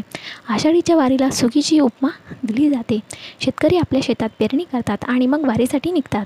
ते घरी जाईपर्यंत त्याच्या शेताला जोमाने वाढ आलेली असते आणि हे पिकलेले धान्य शेतकऱ्याच्या जगण्यास अधिक बळ देते. याचप्रमाणे वारीच्या दिवशी वारकरी हा प्रेमाची साठवण करून ठेवतो आणि वर्षभर पुढील पुढच्या वारीपर्यंत ते विठ्ठलाचे प्रेम व्यवहारात वापरतो असे म्हटले जाते. तर विठ्ठलाच्या भक्तीसाठी आसुसलेला प्रत्येकजण या वारीमध्ये सहभागी होतो असेही सांगण्यात येते. तर पायी पायी वारी करण्यात येणारी पंढरीची वारी ही परंपरा बरीच जुनी आहे असे सांगण्यात येते. तेराव्या शतकात ही परंपरा असल्याचा उल्लेख आढळतो. ज्ञानदेवांच्या घराण्यात पंढरीच्या वारीची परंपरा होती. ज्ञानदेव महाराजांनी म्हणजे ज्ञानेश्वरांनी भागवत या धर्माची पताका खांद्यावर घेतली. तसंच सर्व जातीपातीच्या लोकांना आणि समाजाला एकत्रितपणे या वारीच्या सोहळ्यात सामील करून घेतले. हेच व्यापक स्वरूप जपत पुढे एकनाथ महाराज तुकाराम महाराज यांनी संतांची वारीची परंपरा चालवली. संत साहित्याच्या अभ्यासकांनी असा त्यात उल्लेख केलेला आहे. पंढरपूरची वारी हा वारकरी संप्रदायाचा मुख्य मुख्य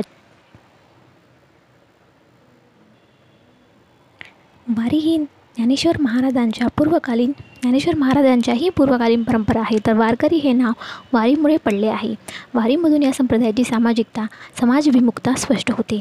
वारीची परंपरा ही सर्व मोठ्या संतांनी जतन केलेली आहे. ज्ञानदेवा ज्ञानेश्वरांच्या कर्तृत्वामुळे वारी हा संप्रदाय हा जनमानसावर प्रभाव गाजवून मार झाला. महाराष्ट्रव्यापी झाला आहे असे सांगण्यात येते. परंतु संप्रदायाचा आद्य प्रवर्तक ठरतो तो भक्त पुंडलिकच. भक्त पुंडलिकापासून या संप्रदायाच्या इतिहासाला सुरुवात होते असेही म्हटले जाते. आजच्या व्हिडिओमध्ये इतके. तुम्हाला जर व्हिडिओ आवडला तर एक लाईक नक्की करा. माझ्या चॅनलला सबस्क्राईब करायला विसरू नका. माझ्या चॅनलला सबस्क्राईब करणे एकदम फ्री आहे. व्हिडिओ बघितल्याबद्दल धन्यवाद. नमस्कार. माझ्या चॅनलवर तुमचे स्वागत आहे. आज मी तुम्हाला सांगणार आहे गुरुपौर्णिमाचे महत्त्व. गुरुपौर्णिमा व्रत करण्याची पद्धत गुरुपौर्णिमेच्या दिवशी काय करावे? आषाढातील शुक्ल पक्ष पौर्णिमेला गुरुपौर्णिमा असे म्हणतात. या दिवशी गुरूंची पूजा केली जाते. संपूर्ण देशात हा सण मोठ्या श्रद्धेने आणि आनंदाने साजरा केला जातो. प्राचीन काळात विद्यार्थी आश्रमात शिक्षण घेत असताना भावपूर्ण श्रद्धेने गुरुपूजा करून गुरुदक्षिणा देत असत. चारही वेदांवर पहिल्यांदा भाष्य करणाऱ्या व्यास ऋषींची आजच्या दिवशी पूजा केली जाते. व्यासांनीच लोकांना वेदाचे ज्ञान दिले. ते आपले आद्य गुरु आहेत. त्यामुळे गुरु पौर्णिमेला व्यास पौर्णिमा असेही म्हटले जाते. म्हणूनच या दिवशी आपण आपल्या गुरुला व्यासांचा अंश मानून त्यांची पूजा केली पाहिजे. गुरुपौर्णिमा व्रत करण्याची पद्धत. आपल्याला व्हिडिओ आवडत असल्यास आपल्या मित्रांसह आणि कुटुंबासह जरूर शेअर करा. गुरुपौर्णिमा व्रत कसे कराल? सकाळी घर साफ करा. स्नान करून सर्व कामे आटोपून घ्या. एखाद्या पवित्र ठिकाणी बसून अभ्यास करा. सफेद वस्त्र अंथरून त्यावर पूर्वात्तर पूर्व पश्चिम किंवा दक्षिणोत्तर दक्षिण उत्तर गंधाने बारा बारा रेघा ओढून व्यासपीठ तयार करा. त्यापूर्वी गुरु परंपरा सिद्धयर्थ व्यासपूजा करीशे मंत्र जपा.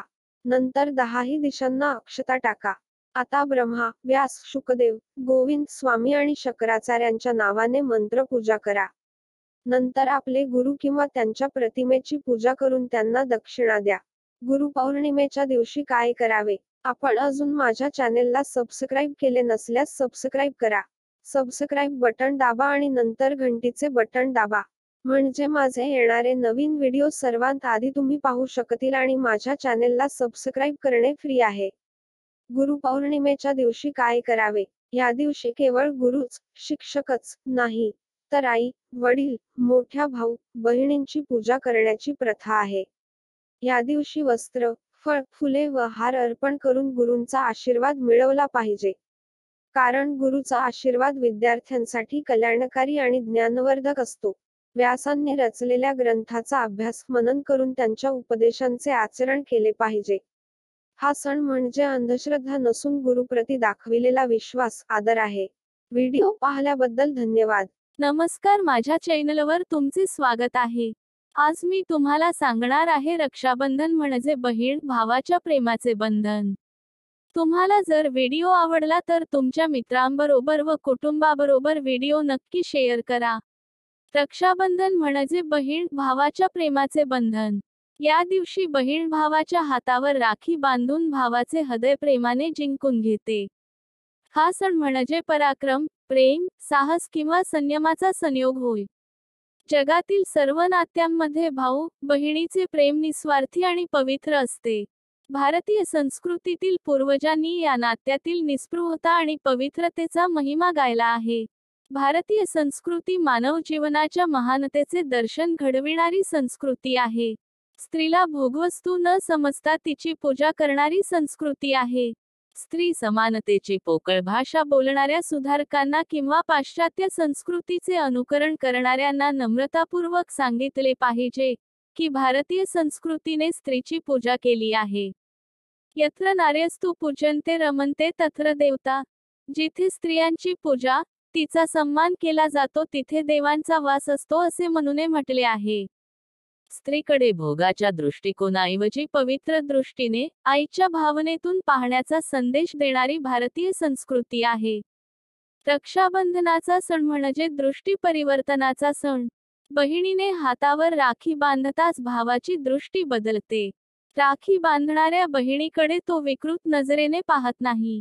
समाजात आपली बहीण ताठमानेने वागावी म्हणून तिच्या संरक्षणाची जबाबदारी स्वतःकडे घेतो.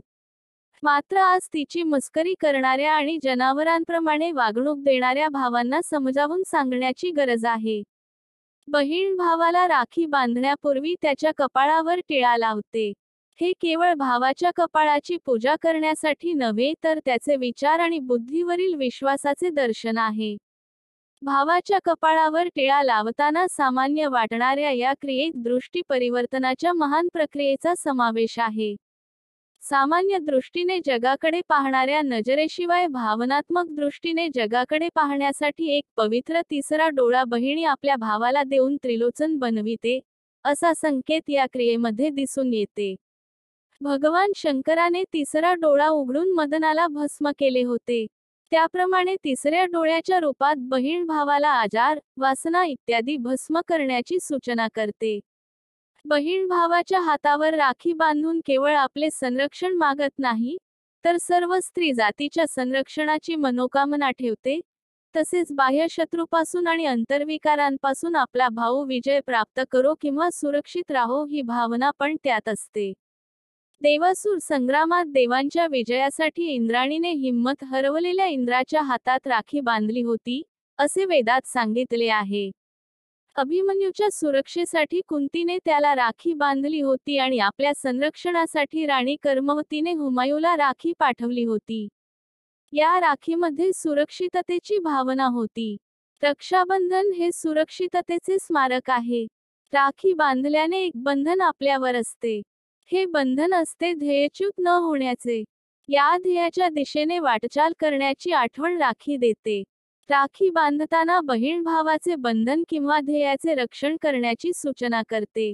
स्त्रीकडे विकृत दृष्टीने न पाहता तिच्या प्रती पवित्र दृष्टी ठेवा असा महान संदेश देणाऱ्या या भारतीय संस्कृतीच्या सर्वश्रेष्ठ सणाला आपण कुटुंबापुरतेच मर्यादित ठेवले आहे. अशा सुंदर प्रेम आणि भावबंधनाच्या सणाला कुटुंबापुरतेच मर्यादित ठेवणे योग्य नाही. सख्या भावाकडे बहिणीची दृष्टी निर्मळ आणि प्रेमपूर्ण राहील. समाजात स्त्रीकडे पाहण्याचा दृष्टिकोन बदलण्याची आवश्यकता आहे. सख्या बहिणीने सख्या भावाला राखी बांधण्यापेक्षा समवयस्क एखाद्या बहिणीने दुसऱ्या भावाला राखी बांधल्यास त्यामध्ये शील रक्षणाची जबाबदारी येते. सारांश रक्षाबंधन म्हणजे स्त्रीकडे पाहण्याचा दृष्टिकोन बदलणे रक्षाबंधन म्हणजे भावाने बहिणीच्या रक्षणाची जबाबदारी घेणे रक्षाबंधन म्हणजे बहीण भावाच्या शुद्ध प्रेमाचा वाहता निर्झर. भाऊ आणि बहीण परस्पर प्रेरक पोषक आणि पूरक आहेत हा संदेश देणारा हा उत्सव भारतीय संस्कृतीची अमूल्य देण आहे. आपण अजून माझ्या चॅनेलला सबस्क्राईब केले नसेल तर सबस्क्राईब करा. सबस्क्राईबच्या बटणवर दाबा आणि नंतर घंटीचे बटण दाबा. म्हणजे तुम्हाला माझे येणारे नवीन व्हिडिओ सर्वांत आधी पाहायला मिळतील आणि माझ्या चॅनेलला सबस्क्राईब करणे फ्री आहे. व्हिडिओ पाहिल्याबद्दल धन्यवाद. नमस्कार माझ्या चॅनलवर तुमचे स्वागत आहे. आज मी तुम्हाला सांगणार आहे श्राद्ध करण्यात अडचणी आल्यास त्या दूर करण्याचे मार्ग धर्मशास्त्राने दिलेले अन्य पर्याय श्राद्धविधींसाठी ब्राह्मण उपलब्ध नसल्यास. तुम्हाला जर व्हिडिओ आवडला तर तुमच्या मित्रांबरोबर व कुटुंबाबरोबर व्हिडिओ नक्की शेअर करा. श्राद्ध करण्यात अडचणी आल्यास त्या दूर करण्याचे मार्ग. धर्मशास्त्राने दिलेले अन्य पर्याय. योग्य असे ब्राह्मण मिळाले नाहीत तर मिळतील ते ब्राह्मण सांगून श्राद्ध करावे. मातेच्या श्राद्धाला ब्राह्मण मिळाले नाहीत तर सुवासिनी सांगून श्राद्ध करावे. अनेक ब्राह्मण मिळाले नाहीत तर एक ब्राह्मण सांगून त्याला पितृस्थानी बसवावे आणि देवस्थानी शाळीग्राम इत्यादी ठेवून संकल्प करून श्राद्ध करावे अन ते पान गाईला घालावे किंवा नदी तळे सरोवर विहीर इत्यादींमध्ये सोडावे. राजकार्य कारागृहात रोग किंवा इतर काही कारणे यामुळे मृताचे श्राद्ध करण्यास असमर्थ असल्यास पुत्र शिष्य किंवा ब्राह्मण यांच्याद्वारे श्राद्ध करावे. संकल्पविधी करावा म्हणजे पिंडदानाविना बाकी सर्व विधी करावेत. ब्रह्मार्पणविधी करावा म्हणजे ब्राह्मणाला बोलावून हात पाय धुतल्यावर त्याला आसनावर बसवून पंचोपचारे पूजा करून भोजन घालावे. होमश्राद्ध करावे म्हणजे द्रव्य आणि ब्राह्मण यांच्या अभावी अन्न शिजवून उदीरतामवर शून्य या सुक्ताची प्रत्येक रुचा म्हणून होम करावा. हे उत्तरक्रियेच्या वेळी पाहण्यास मिळते. वरील काहीही करण्यास असमर्थ असलेल्या माणसाने पुढील प्रकारे श्राद्ध करावे. उदकपूर्ण कुंभ दान द्यावा. थोडे अन्न दान द्यावे. तीळ दान द्यावेत. यथाशक्ती दक्षिणा द्यावी. यथाशक्ती धान्य दान द्यावे. गाईला गवत घालावे. श्राद्धासाठीचा एक पर्याय. स्नान करून तिळयुक्त पाण्याने पितृतर्पण करावे. श्राद्धाच्या तिथीच्या दिवशी उपवास करावा. यापैकी काहीही करण्यास असमर्थ असल्यास पुढील प्रमाणे श्राद्ध करावे. रानात जाऊन दोन्ही बाहूवर करून स्वतःच्या काखा दाखवत सूर्यादी लोकपालांना गवताची काडी दाखवून पुढील प्रमाणे म्हणावे. माझ्याजवळ श्राद्धोपयोगी धनसंपत्ती इत्यादी काहीही नाही. मी सर्व पितरांना नमस्कार करतो. माझ्या भक्तीने माझे सर्व पितर तृप्त होवोत. मी माझे हात वर केले आहेत. निर्मनुष्य अरण्यात जाऊन हात वर करून मोठ्यांदा म्हणावे मी निर्धन आणि अन्नविरहित आहे. मला पितृणातून मुक्त करा. दक्षिणेकडे तोंड करून रडावे. या सर्व प्रकारांवरून प्रतिवर्षी येणाऱ्या श्राद्धा दिवशी पितरांना उद्देशून कोणत्या तरी प्रकाराने श्राद्ध केले पाहिजे त्याविना राहू नये हाच त्यातला मुख्य उद्देश असल्याचे लक्षात येते. श्राद्धविधींसाठी ब्राह्मण उपलब्ध नसल्याने त्यांना म्हणून इतर पद्धतीने श्राद्ध केल्यास तशा श्राद्धविधीचा लाभ होतो का? श्राद्धविधी करायला ब्राह्मण उपलब्ध नसल्यास हिंदू धर्मशास्त्रात पर्याय सांगितले आहेत. ते पर्याय भावपूर्ण केल्यास त्या श्राद्धविधीचा लाभ मिळतोच. मात्र काही जण ब्राह्मण मिळतच नाहीत. या नकारात्मक दृष्टिकोनातून ब्राह्मण शोधायलाच जात नाहीत किंवा ब्राह्मण मिळणे जरी शक्य असले तरीही घरात परंपरेनुसार चालत आलेल्याच एखाद्या पद्धतीने श्राद्ध करतात. त्याने शास्त्राप्रमाणे श्राद्धविधी करण्याच्या तुलनेत अल्प लाभ मिळतो किंवा मिळतही नाही. व्हिडिओ पाहिल्याबद्दल धन्यवाद. नमस्कार माझ्या चॅनलवर तुमचे स्वागत आहे. आज मी तुम्हाला सांगणार आहे नवरात्रीत अखंड ज्योत लावत असाल तर या गोष्टी लक्षात ठेवा या नियमांचं पालन करा. तुम्हाला जर व्हिडिओ आवडला तर तुमच्या मित्रांबरोबर व कुटुंबाबरोबर व्हिडिओ नक्की शेअर करा. नवरात्रीत अखंड ज्योत लावत असाल तर या गोष्टी लक्षात ठेवा या नियमांचं पालन करा. नवरात्रीचा उत्सव सुरू झाला आहे. नऊ दिवसांपर्यंत भक्त देवी दुर्गाची भक्ती भावाने पूजा करतात. नवरात्रीत अखंड ज्योत लावत असाल तर या गोष्टी लक्षात ठेवा या नियमांचं पालन करा. जाणून घ्या काय आहेत देव देवतांसाठी उपवासाचे महत्त्व आणि फायदे.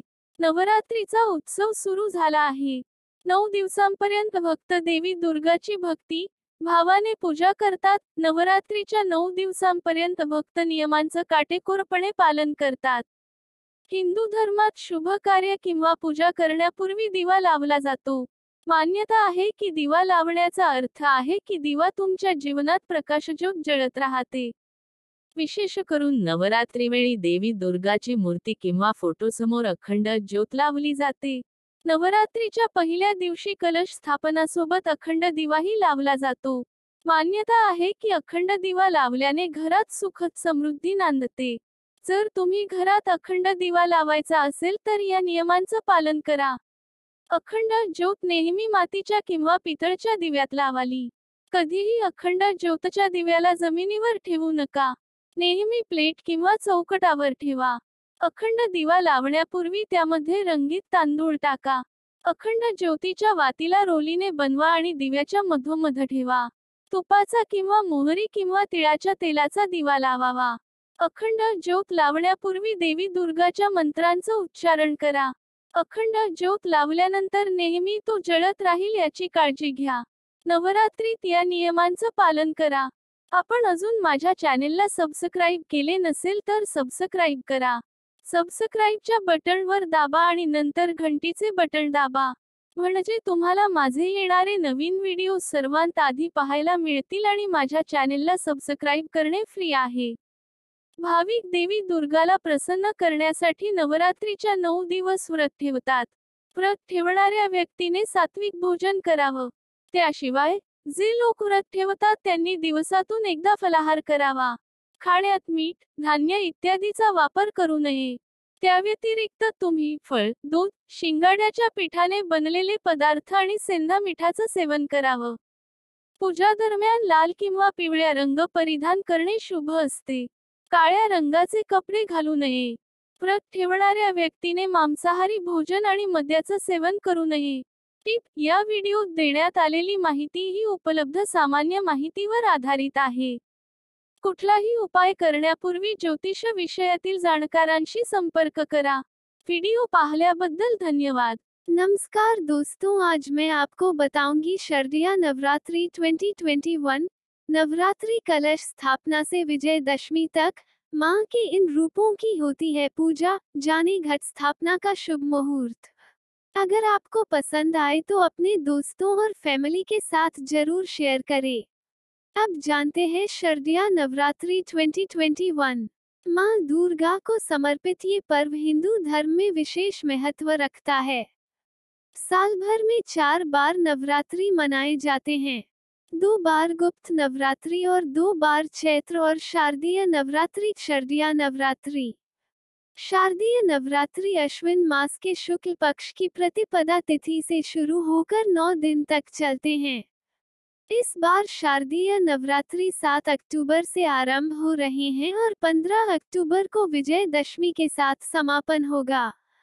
नौ दिन तक माँ दुर्गा के नौ रूपों की पूजा की जाती है। प्रतिपदा तिथि के दिन नवरात्रि की शुरुआत घट स्थापना के साथ शुभ मुहूर्त के अनुसार होती है और नौ दिनों तक अगर शुभ मुहूर्त में ही पूजा अर्चना की जाए तो माँ दुर्गा का विशेष आशीर्वाद प्राप्त होता है। मान्यता है कि इस दिनों में माँ दुर्गा धरती पर आती हैं और भक्तों के सभी दुख दर्द दूर करते हुए उनकी सभी मनोकामनाएँ पूर्ण करती हैं। नवरात्रि के पहले दिन माँ शैलपुत्री की पूजा होती है।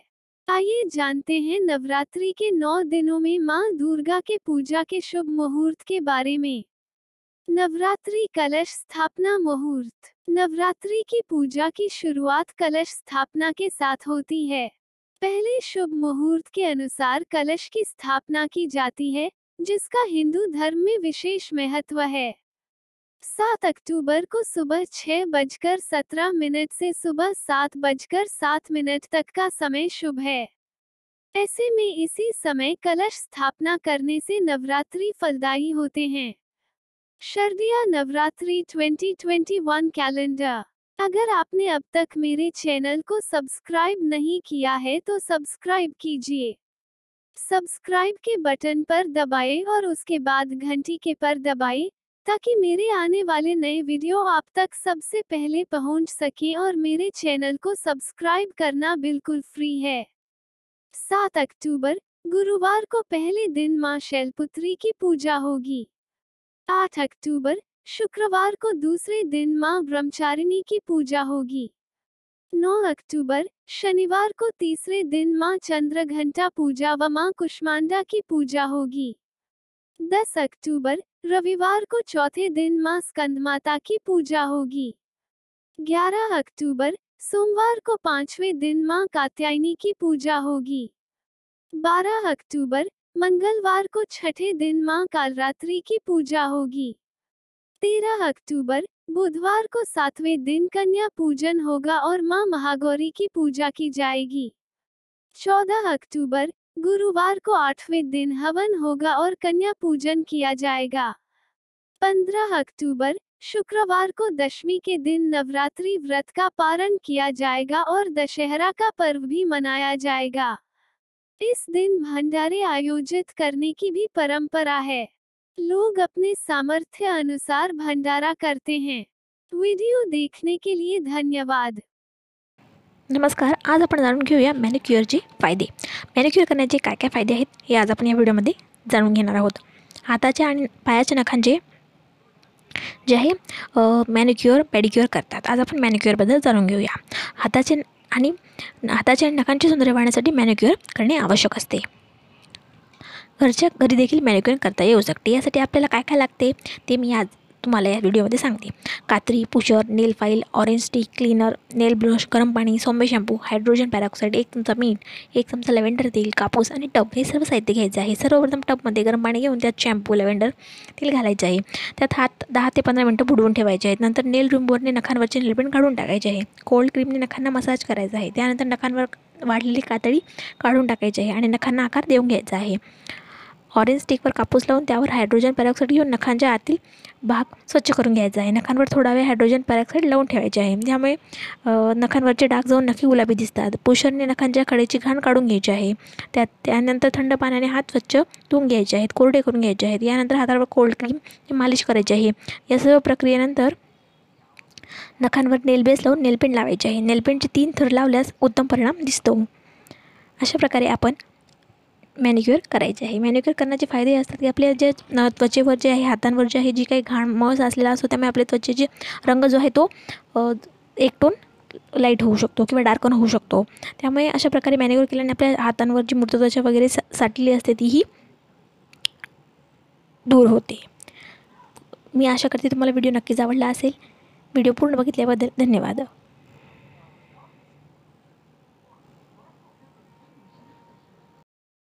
नमस्कार मित्रांनो माझ्या चॅनलवर तुमचे स्वागत आहे. आज मी तुम्हाला थंडीमध्ये ड्राय स्किनसाठी म्हणजे कोरड्या त्वचेसाठी कोणते फेसपॅक तुम्ही वापरू शकता हे सांगणार आहे. त्यामुळे व्हिडिओ पूर्ण बघा. तुम्हाला जर व्हिडिओ आवडला तर तुमच्या मित्रांबरोबर फ्रेंड्स आणि फॅमिलीबरोबर व्हिडिओ नक्की शेअर करा. चला तर मग जाणून घेऊया कोरड्या त्वचेसाठी किंवा ज्या लोकांची त्वचा ड्राय आहे त्यांच्यासाठी तुम्ही थंडीमध्ये कोणते फेसपॅक वापरू शकता. तसंही थंडीमध्ये सर्वांचीच त्वचा कोरडी पडते. पण त्यांची त्वचाचा प्रकार कोरडी त्वचा आहे. ज्यांची ड्राय स्किन आहे त्यांची त्वचा अजून जास्त कोरडी पडते. त्यामुळे त्यांनी कोणते फेसपॅक वापरावे हे आज मी तुम्हाला सांगणार आहे. मी वेगवेगळ्या प्रकारचे फेसपॅक तुम्हाला सांगणार आहे. त्याच्यामध्ये की तुम्हाला जो फेसपॅक सूट होईल तुम्हाला जो फेस पॅक आवडेल किंवा तुमच्या घरात ज्या वस्तू असतील त्या वस्तू वापरून तुम्ही त्याच्यापैकी कोणताही एक फेसपॅक थंडीमध्ये तुमच्या चेहऱ्यासाठी वापरू शकता. सर्वात आधी आहे ॲवोकॅडो फेसपॅक अवकाडो काही फेशियल कोरड्या त्वचेच्यासाठी असतात. फेशियल किट करणे खरेदी करण्याआधी त्याचे लेबल अवश्य वाचून घ्या किंवा तुम्ही फ्रूट मध लिंबू एकत्र करून घरीच फेशियल क्रीमसुद्धा बनवू शकता. त्यामुळे तुम्ही अवोकाडोचे फेस पॅक वापरू शकता. विकत भेटले तर. अवोकाडो बारीक वाटून त्यामध्ये ऑलिव्ह ऑइल मिक्स करा आणि हा फेस पॅक ओल्या चेहऱ्याला लावा. नंतर दहा मिनटानंतर चेहरा धुवून टाका. अंड्याचा फेस पॅक तुम्ही अंड्याचाही फेस पॅक म्हणून वापर करू शकता.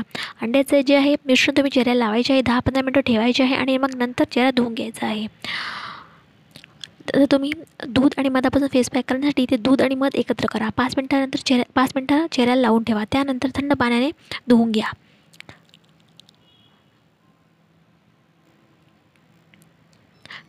केळा केळाचाही फेस पॅक तुम्ही वापरू शकता. चेहरा टाईट करण्यासाठी केळाचा उपयोग होऊ शकतो. त्वचेमध्ये पोषण भरते. थंडीमध्ये केळ स्मॅश करून त्याच्यामध्ये दही आणि मध मिसा आणि हा फेस पॅक तुम्ही चेहऱ्याला लावू शकता.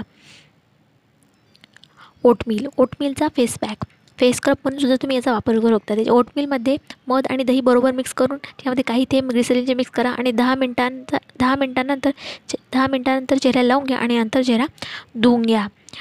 पपईचा फेस पॅक पपई चेहऱ्याला आर्द्र बनवते.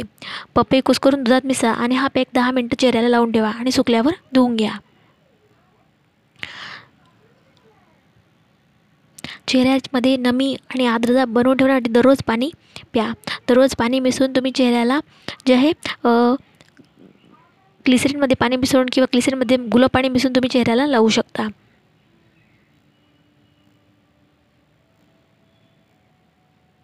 संत्री. संत्र्याची साल जे आहे ते सुकल्यावर त्याची पीठ तयार करून घ्या त्याची पावडर तयार करून घ्या. त्यामध्ये दूध आणि मध मिसळून त्याची पेस्ट तयार करून त्याचा फेस पॅक तुम्ही चेहऱ्यावर लावू शकता. कोरड्या त्वचेपासून वाचण्यासाठी तुम्ही बदामाचं तेल आणि दूध पावडर एकत्र करून लावल्यानेही तुमचा चेहरा उजळेल. कोरड्या त्वचेपासून वाचण्यासाठी बदाम तेल आणि दूध पावडर एकत्र करून तुम्ही त्याचा फेस पॅक किंवा फेस स्क्रबही वापर करू शकता. तुम्ही दही आणि बेसन मिक्स करून चेहऱ्यावर लावू शकता. हा फेस पॅक खूप छान असतो. फक्त त्यामध्ये लिंबू मिक्स करायचं नाही तर तुमचा चेहरा कोरडा होईल. त्यामुळे थंडीमध्ये तुम्ही असे वेगवेगळ्या प्रकारचे फेस पॅक वापरून तुमचा चेहरा कोरडा आणि ड्राय होण्यापासून वाचवू शकता. मी आशा करते की आजचा व्हिडिओ तुम्हाला नक्की आवडला असेल त्यामुळे एक लाईक नक्की करा. व्हिडिओ पूर्ण बघितल्याबद्दल धन्यवाद.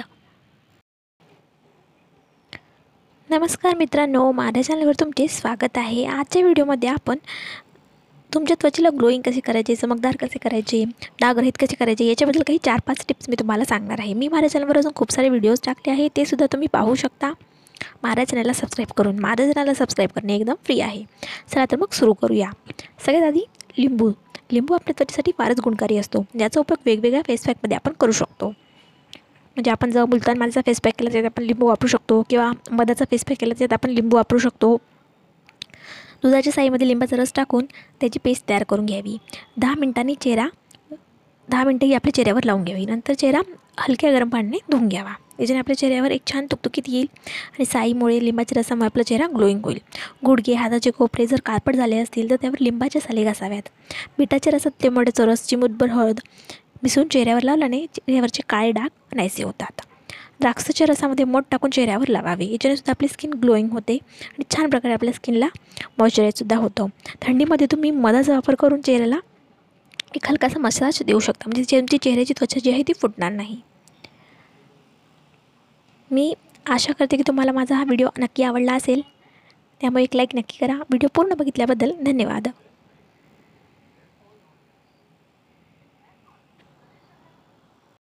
नमस्कार मित्रांनो माझ्या चॅनलवर तुमचे स्वागत आहे. आजच्या व्हिडिओमध्ये मी तुम्हाला सांगणार आहे ओठांची काळजी कशी घ्यायची? ओठ फुटले असतील तर काय करावे? यासंबंधी सर्व माहिती आज मी तुम्हाला सांगणार आहे. त्यामुळे व्हिडिओ पूर्ण बघा. तुम्हाला जर व्हिडिओ आवडला तर तुमच्या मित्रांबरोबर फ्रेंड्स आणि फॅमिलीबरोबर व्हिडिओ नक्की शेअर करा. चला तर मग सुरू करूया आपल्या ओठांविषयी माहिती ओठ फुटले असतील तर काय आपल्याला काळजी घ्यायची आहे? ई जीवनसत्व बी वॅक्सयुक्त लिप बाम ओठांवर सतत लावत राहा. म्हणजे सतत त्याचा मसाज करत राहा. यामुळे ओठ कोरडे पडणार नाही. ओठांचा ओलावा दिवसभर टिकून राहावा. यासाठी लिप बामऐवजी तुम्ही नेहमी मॉइश्चरायझिंग क्रीमही लावू शकता. ओठांवर मृदू ओठांवरील मृदू त्वचा म्हणजे डेड स्किन दूर करण्यासाठी मृदू स्क्रबचा वापर करा. ओठांना नवतेजना मिळवून देण्याचा प्रयत्न करा. साखर आणि पेट्रोलियम जेलीचं घरगुती मिश्रण किंवा घरगुती स्क्रब तयार करा. मऊ टूथब्रशनेही तुम्ही ओठांचं स्क्रबिंग करू शकता. स्क्रबिंगद्वारे मग त्वचा काढून टाकल्यावर ओठांना मॉइश्चरायझर किंवा लिप बाम लावा. फुटलेल्या ओठांवर लिपस्टिक चांगली दिसत नाही. त्यामुळे आधी लिप बाम लावून मगच लिपस्टिक लावा. लिपस्टिक लावण्याआधी लिप बाम ओठांमध्ये मुरवून घ्या. ओलजरपणा टिकवून ठेवणारी लिपस्टिकही तुम्ही निवडू शकता. ओठांचा ओलावा टिक टिकण्यासाठी तुम्ही वारंवार त्याच्यावर जीप फिरवू नका. यामुळे ओठ जास्त कोरडे पडतील. फुटलेल्या ओठांवरती त्वचा काढून टाकू नका. यामुळे ओठांना जखम होऊन रक्त येण्याची शक्यता असते. बाहेरचं वातावरण थंड असलं तरी सूर्याची अतिनील किरण त्वचेला हानी पोचवतात. त्यामुळे एस पी एफ युक्त लिपबाम निवडा. यामुळे सूर्याच्या घातक किरणांचा ओठांवर परिणाम होणार नाही. सर्वजण मुलं मुली दोघीही लिपबाम वापरू शकता. फक्त विदाऊट कलर लिपबाम म्हणजे कलर लिपबाम वापरू नका. ज्यांना कलर लिपबाम आवडतो म्हणजे मुलींना ते कलर लिपबाम लावू शकता. पण विदाऊट लिपबाम किंवा प्लेन लिपबाम येतो तो तुम्ही वापरू शकता. ओठांसाठी. ओठ फुटू नये यासाठी तुम्ही जशी आपण त्वचेची काळजी घेतो आपल्या केसांची काळजी घेतो थंडीमध्ये किंवा इतरही पूर्ण वर्षभर तशा प्रकारे आपण ओठांची काळजी घेतली तर तुमचे ओठ फुटणार नाहीत. आजच्या व्हिडिओमध्ये इतकेच. तुम्हाला व्हिडिओ नक्की आवडला असेल त्यामुळे एक लाईक नक्की करा. व्हिडिओ पूर्ण बघितल्याबद्दल धन्यवाद. नमस्कार मित्रांनो माझ्या चॅनलवर तुमचे स्वागत आहे. आजच्या व्हिडिओमध्ये मी तुम्हाला तुमचे केस कोरडे होण्याची कारणे सांगणार आहे. त्यामुळे व्हिडिओ पूर्ण बघा. तुम्हाला जर व्हिडिओ आवडला तर एक लाईक नक्की करा. चला तर मग जाणून घेऊया केस कोरडे होण्याची काय कारणे आहेत. केसांच्या मुळाशी असलेल्या तेलग्रंथी अनेकदा पुरेच्या कार्यक्षम नसल्यामुळे त्या योग्य प्रमाणात सिबम तयार करू शकत नाही. त्यामुळे केस कोरडे राहतात. शॅम्पू किंवा तीव्र शॅम्पूचा अनियमित आणि अनियंत्रित वापर यामुळे केस कोरडे होऊ शकतात. तेल कंडिशनिंग किंवा हेअर मॉइश्चरायझर न वापरता केवळ अनेकदा नुसते केस धुतल्यानेही केस कोरडे होतात. वाहनांवरून प्रवास करताना केस व्यवस्थित झाकले नाहीत तरीसुद्धा केस कोरडे होऊ शकतात केसांची हानी होऊ शकते. त्यामुळे प्र वाहनांवरून प्रवास करताना केस व्यवस्थित झाकले जातील याची काळजी घ्या. खूप वाऱ्याच्या संपर्कात आल्यानेही केस कोरडे आणि निस्तेज होतात. कोरड्या केसांची निगा आठवड्यातून किमान दोनदा केसांना आणि टाळूला तेल लावून हलका मसाज करायला हवा. नारळाचे तेल तिळाचे तेल खोबऱ्याचे तेल वापरण्याऐवजी कॉर्न ऑइलचा वापर करा. केसांना रात्री तेल लावावे. व सकाळी शॅम्पू करून हे तेल काढून टाकावे. शॅम्पू करून झाल्यानंतर लगेच कोरड्या केसांना उपयुक्त असा कंडिशनरचा वापर करावा. केस कोरडे धुण्यासाठी कोरडे केस धुण्यासाठी गरम पाण्याचा वापर करू नये. थंड पाण्यात थोडे गरम पाणी घालून अर्थात कोमट पाण्याचा वापर करून केस धुवावे. केस धुण्यासाठी जे आहे कधीही खूप गरम किंवा खूप थंड पाण्याचा वापर करू नये. कोमट पाण्याचा वापर कोणत्याही ऋतूमध्ये किंवा कोणत्याही सीझनमध्ये तुम्ही करावा. अशा प्रकारे जर तुम्ही केसांची काळजी घेतली काही निगा ठेवली तर केस कोरडे होणार नाहीत. तुम्हाला व्हिडिओ नक्की आवडला असेल त्यामुळे एक लाईक नक्की करा. मी माझ्या चॅनलवर खूप सारे व्हिडिओज टाकले आहे ते सुद्धा तुम्ही शेअर करू शकता तुमच्या फ्रेंड्स आणि फॅमिलीबरोबर मी माझ्या चॅनलवर जे काही व्हिडिओ टाकले आहे ते तुम्ही माझ्या चॅनलला सबस्क्राईब करून पाहू शकता. माझ्या चॅनलला सबस्क्राईब करणे एकदम फ्री आहे मित्रांनो. व्हिडिओ पूर्ण बघितल्याबद्दल धन्यवाद. नमस्कार मित्रांनो माझ्या चॅनलवर तुमचे स्वागत आहे. आजच्या व्हिडिओमध्ये मी तुम्हाला तुमचे केस कोरडे होण्याची कारणे सांगणार आहे. त्यामुळे व्हिडिओ पूर्ण बघा. तुम्हाला जर व्हिडिओ आवडला तर एक लाईक नक्की करा.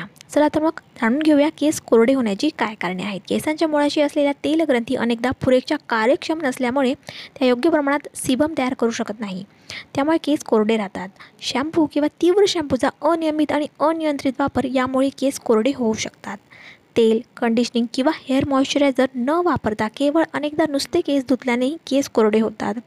वाहनांवरून प्रवास करताना केस व्यवस्थित झाकले नाहीत तरीसुद्धा केस कोरडे होऊ शकतात केसांची हानी होऊ शकते. त्यामुळे प्र वाहनांवरून प्रवास करताना केस व्यवस्थित झाकले जातील याची काळजी घ्या. खूप वाऱ्याच्या संपर्कात आल्यानेही केस कोरडे आणि निस्तेज होतात. कोरड्या केसांची निगा आठवड्यातून किमान दोनदा केसांना आणि टाळूला तेल लावून हलका मसाज करायला हवा.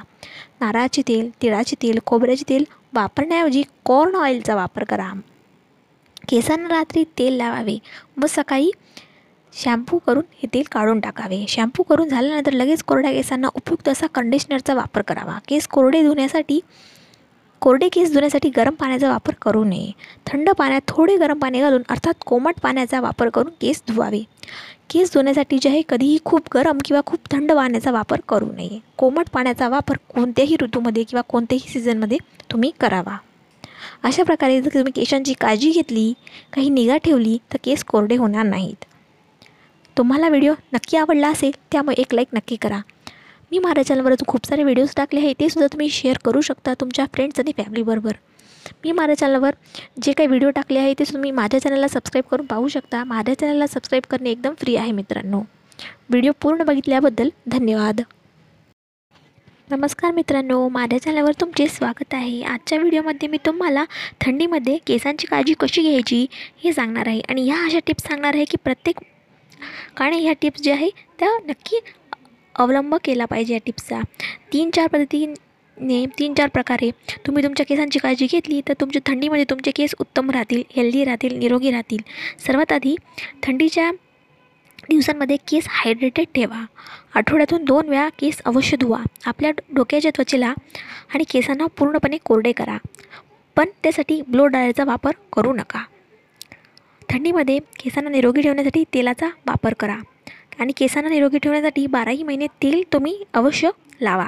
थंडीमध्ये केसांना दुभंगण्यापासून वाचवण्यासाठी म्हणजे स्पिल्ट हेअर दुतोंडे केस दुतोंडे केस होऊ नये यासाठी आठवड्यातून कमीत कमी एक वेळा गरम हलके गरम तेल करून त्याचे केसांना मालिश करा.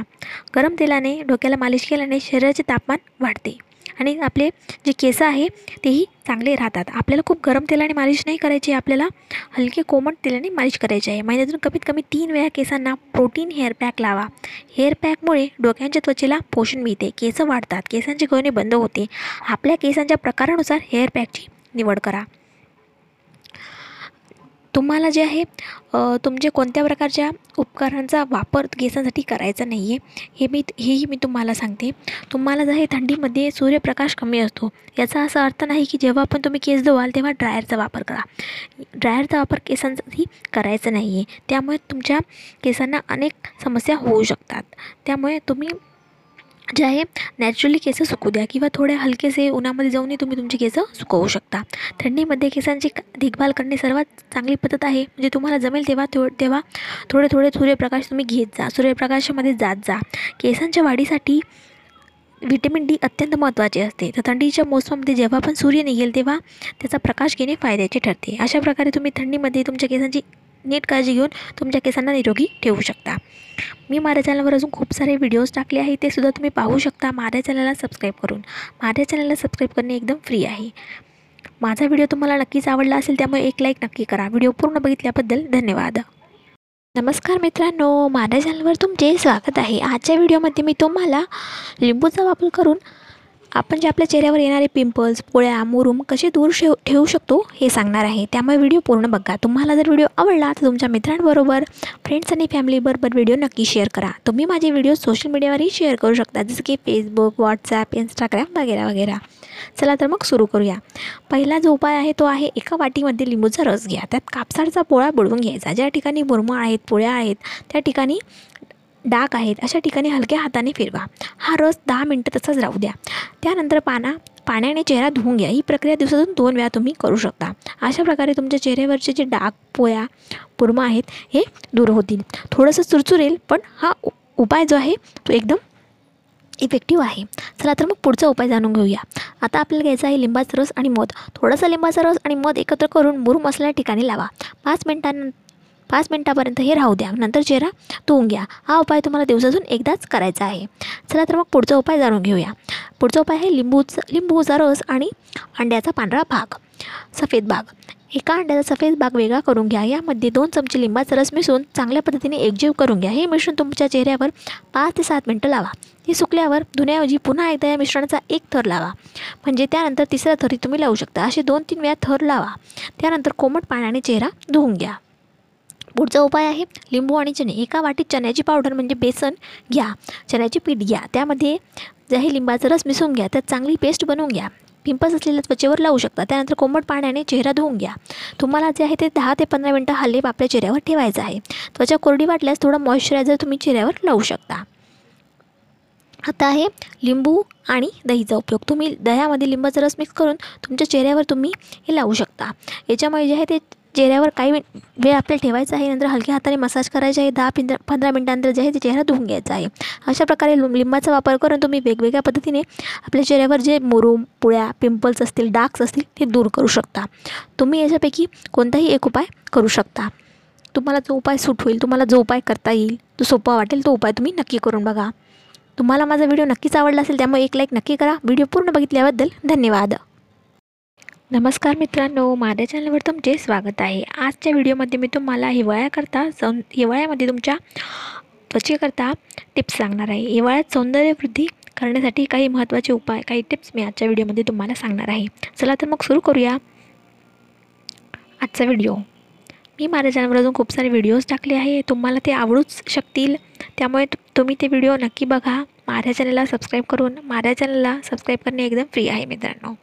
चला तर मग सुरू करूया पहिली टिप.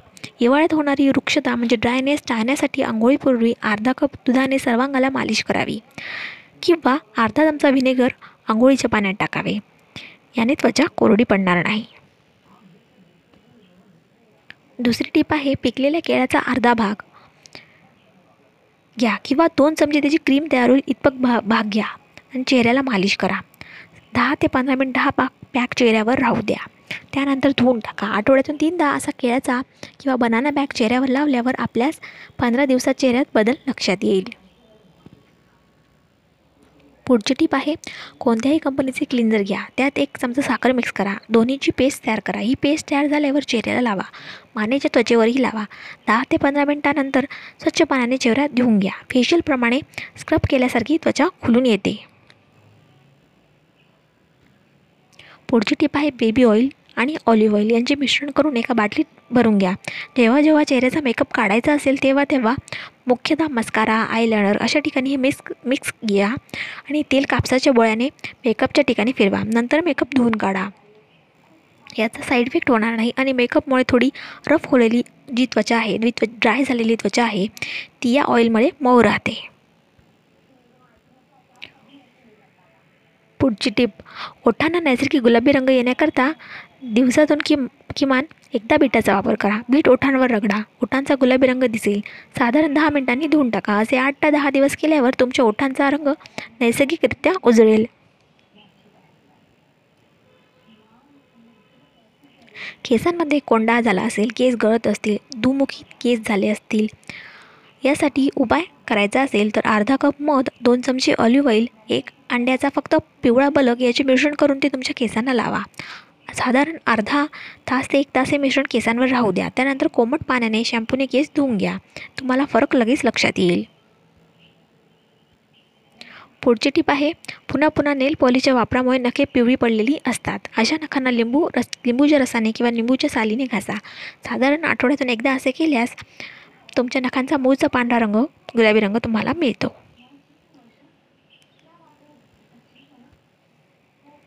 हिवाळ्यात हमखास टाचांना भेगा पडतात.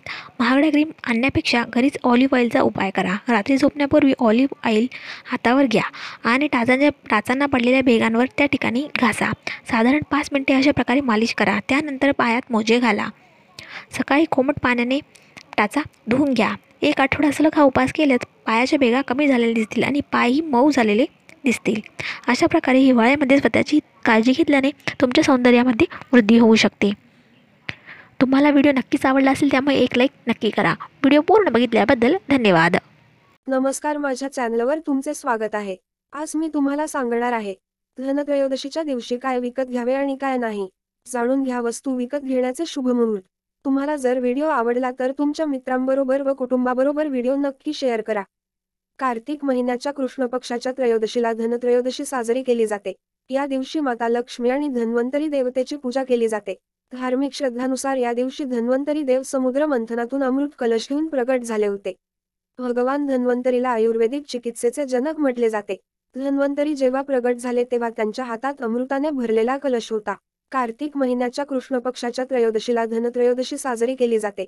या दिवशी माता लक्ष्मी आणि धन्वंतरी देवतेची पूजा केली जाते. धार्मिक श्रद्धानुसार या दिवशी धन्वंतरी देव समुद्र मंथनातून अमृत कलश घेऊन प्रगट झाले होते. कार्तिक महिन्याच्या कृष्ण पक्षाच्या त्रयोदशीला धनत्रयोदशी साजरी केली जाते. या दिवशी माता लक्ष्मी आणि धन्वंतरी देवतेची पूजा केली जाते.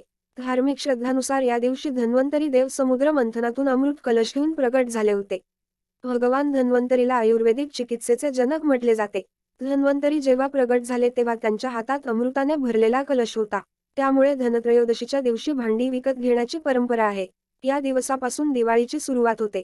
ऑक्टोबर तेवीसपासून दिवाळी सुरू होणार आहे. आपण अजून माझ्या चॅनेलला सबस्क्राईब केले नसेल तर सबस्क्राईब करा.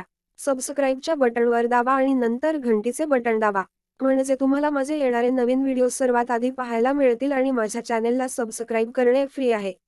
व्हिडिओ पाहिल्याबद्दल धन्यवाद. नमस्कार माझ्या चॅनलवर तुमचे स्वागत आहे. आज मी तुम्हाला सांगणार आहे धनत्रयोदशीला करा धन्याचे हे उपाय. घरातली आर्थिक चणचण जाईल निघून. धनत्रयोदशी हा दिवाळीतील महत्त्वाचा सण आहे. या दिवशी भगवान धन्वंतरी यांची पूजा केली जाते. या दिवशी केलेल्या काही उपायांनी आर्थिक चणचण दूर होते. तुम्हाला जर व्हिडिओ आवडला तर तुमच्या मित्रांबरोबर व कुटुंबाबरोबर व्हिडिओ नक्की शेअर करा. धनत्रयोदशीच्या दिवशी भगवान धन्वंतरी आणि माता लक्ष्मीची पूजा केली जाते आणि या दिवशी खरेदी आणि दान करणे देखील शुभ मानले जाते. हा दिवस धनत्रयोदशी आणि धन्वंतरी जयंती म्हणूनही ओळखला जातो. पौराणिक मान्यतेनुसार या दिवशी आयुर्वेदिक औषधाचे जनक धन्वंतरी देव समुद्रमंथनातून प्रकट झाले आणि प्रकट होण्याच्या वेळी त्यांच्या हातात अमृताने भरलेला कलश होता. त्यामुळेच या दिवशी भांडी खरेदी केली जातात. असे म्हटले जाते की या दिवशी भांडी खरेदी केल्याने घरात समृद्धी येते आणि घरात सुख समृद्धीसाठी उपाय केले तर ते खूप प्रभावी मानले जाते. चला जाणून घेऊया धन्यासंबंधित उपाय. आपण अजून माझ्या चॅनेलला सबस्क्राईब केले नसेल तर सबस्क्राईब करा. सबस्क्राईबच्या बटनवर दाबा आणि नंतर घंटीचे बटन दाबा. म्हणजे तुम्हाला माझे येणारे नवीन व्हिडिओ सर्वात आधी पाहायला मिळतील आणि माझ्या चॅनेलला सबस्क्राईब करणे फ्री आहे. धनत्रयोदशीला धन्याचे उपाय. धनत्रयोदशीच्या दिवशी धने खरेदी करा आणि संध्याकाळी लक्ष्मीची पूजा करून गुळ आणि धन्याचा नैवेद्य दाखवा. यापैकी काही दाणे घरातील बागांमध्ये पेरा. मान्यतेनुसार या दिवशी बियांपासून उगवलेली कोथिंबीर घरात सुख समृद्धी आणते. वास्तुशास्त्रानुसार धनत्रयोदशीच्या दिवशी धन्याचा उपाय केल्याने अनेक फायदे होतात. या दिवशी धने खरेदी करून घरी आणावे. देवी लक्ष्मी आणि भगवान धन्वंतरी यांना धने अर्पण करून तुमची इच्छा सांगा आणि नंतर घरातील एखाद्या ठिकाणी धने मातीत गाडून टाका. यानंतर काही धने लाल कपड्यात बांधून आपल्या तिजोरीत ठेवा. असे केल्याने घरात कायम लक्ष्मीचा वास राहतो. वरील माहिती उपलब्ध स्रोतावरून देण्यात आलेली आहे. याच्या तथ्यांबद्दल आम्ही कुठलाही दावा करीत नाही. तसेच अंधश्रद्धेला दुजोरा देत नाही. व्हिडिओ पाहिल्याबद्दल धन्यवाद. नमस्कार माझ्या चॅनलवर तुमचे स्वागत आहे. आज मी तुम्हाला सांगणार आहे धनत्रयोदशीला काय विकत घेतले पाहिजे? धनत्रयोदशीला काय विकत घेतले नाही पाहिजे? तुम्हाला जर व्हिडिओ आवडला तर तुमच्या मित्रांबरोबर व कुटुंबाबरोबर व्हिडिओ नक्की शेअर करा. धनत्रयोदशीला काय विकत घेतले पाहिजे? धनत्रयोदशीला सोने चांदी तांबे विकत घेणे शुभ मानले जाते. या दिवशी कोथंबीर आणि झाडू विकत घेणे शुभ आहे असे सांगितले जाते. धनत्रयोदशीला काय विकत घेतले नाही पाहिजे? आपण अजून माझ्या चॅनेलला सबस्क्राईब केले नसेल तर सबस्क्राईब करा. सबस्क्राईबच्या बटनवर दाबा आणि नंतर घंटीचे बटन दाबा. म्हणजे तुम्हाला माझे येणारे नवीन व्हिडिओ सर्वात आधी पाहायला मिळतील आणि माझ्या चॅनेलला सबस्क्राईब करणे फ्री आहे. धनत्रयोदशीला काळ्या रंगाच्या वस्तू चिनी मातीपासून बनलेले सामान काच ॲल्युमिनियम आणि लोखंडाच्या वस्तू विकत घेतले नाही पाहिजे. म्हणून धनत्रयोदशीच्या दिवशी झाडू विकत घेतला जातो. धनत्रयोदशीला झाडू विकत घेतल्या लक्ष्मी घरात येते अशी मान्यता आहे. तसेच झाडू विकत घेतल्यामुळे घरातील नकारात्मकता दूर होते.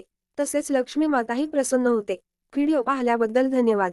नमस्कार माझ्या चॅनलवर तुमचे स्वागत आहे. आज मी तुम्हाला सांगणार आहे. धनत्रयोदशीच्या पूजेची विधी धनत्रयोदशी दोन हजार बावीस शुभ मुहूर्त. धनत्रयोदशीला धन्वंतरी देवाची षोडशोपचार पूजा केली जाते. त्यानंतर सायंकाळी दिवा लावला जातो. या दिवशी सायंकाळी यम देवतासाठीही दिवा लावण्याची परंपरा आहे. धनत्रयोदशी दोन हजार बावीस शुभ मुहूर्त. धनत्रयोदशी शुभ मुहूर्त. सायंकाळी पाच वाजून चव्वेचाळीस मिनिट ते सायंकाळी सहा वाजून पाच मिनिटापर्यंत. प्रदोष काळ. सायंकाळी पाच वाजून चव्वेचाळीस मिनिट ते सायंकाळी आठ वाजून सोळा मिनिटापर्यंत. वृषभ काळ. सायंकाळी सहा वाजून अडतीस मिनिट ते सायंकाळी आठ वाजून चौपन्न मिनिटापर्यंत. आपण अजून माझ्या चॅनेलला सबस्क्राईब केले नसेल तर सबस्क्राईब करा. सबस्क्राईबच्या बटनवर दाबा आणि नंतर घंटीचे बटन दाबा. म्हणजे तुम्हाला माझे येणारे नवीन व्हिडिओ सर्वात आधी पाहायला मिळतील आणि माझ्या चॅनेलला सबस्क्राईब करणे फ्री आहे. व्हिडिओ पाहिल्याबद्दल धन्यवाद.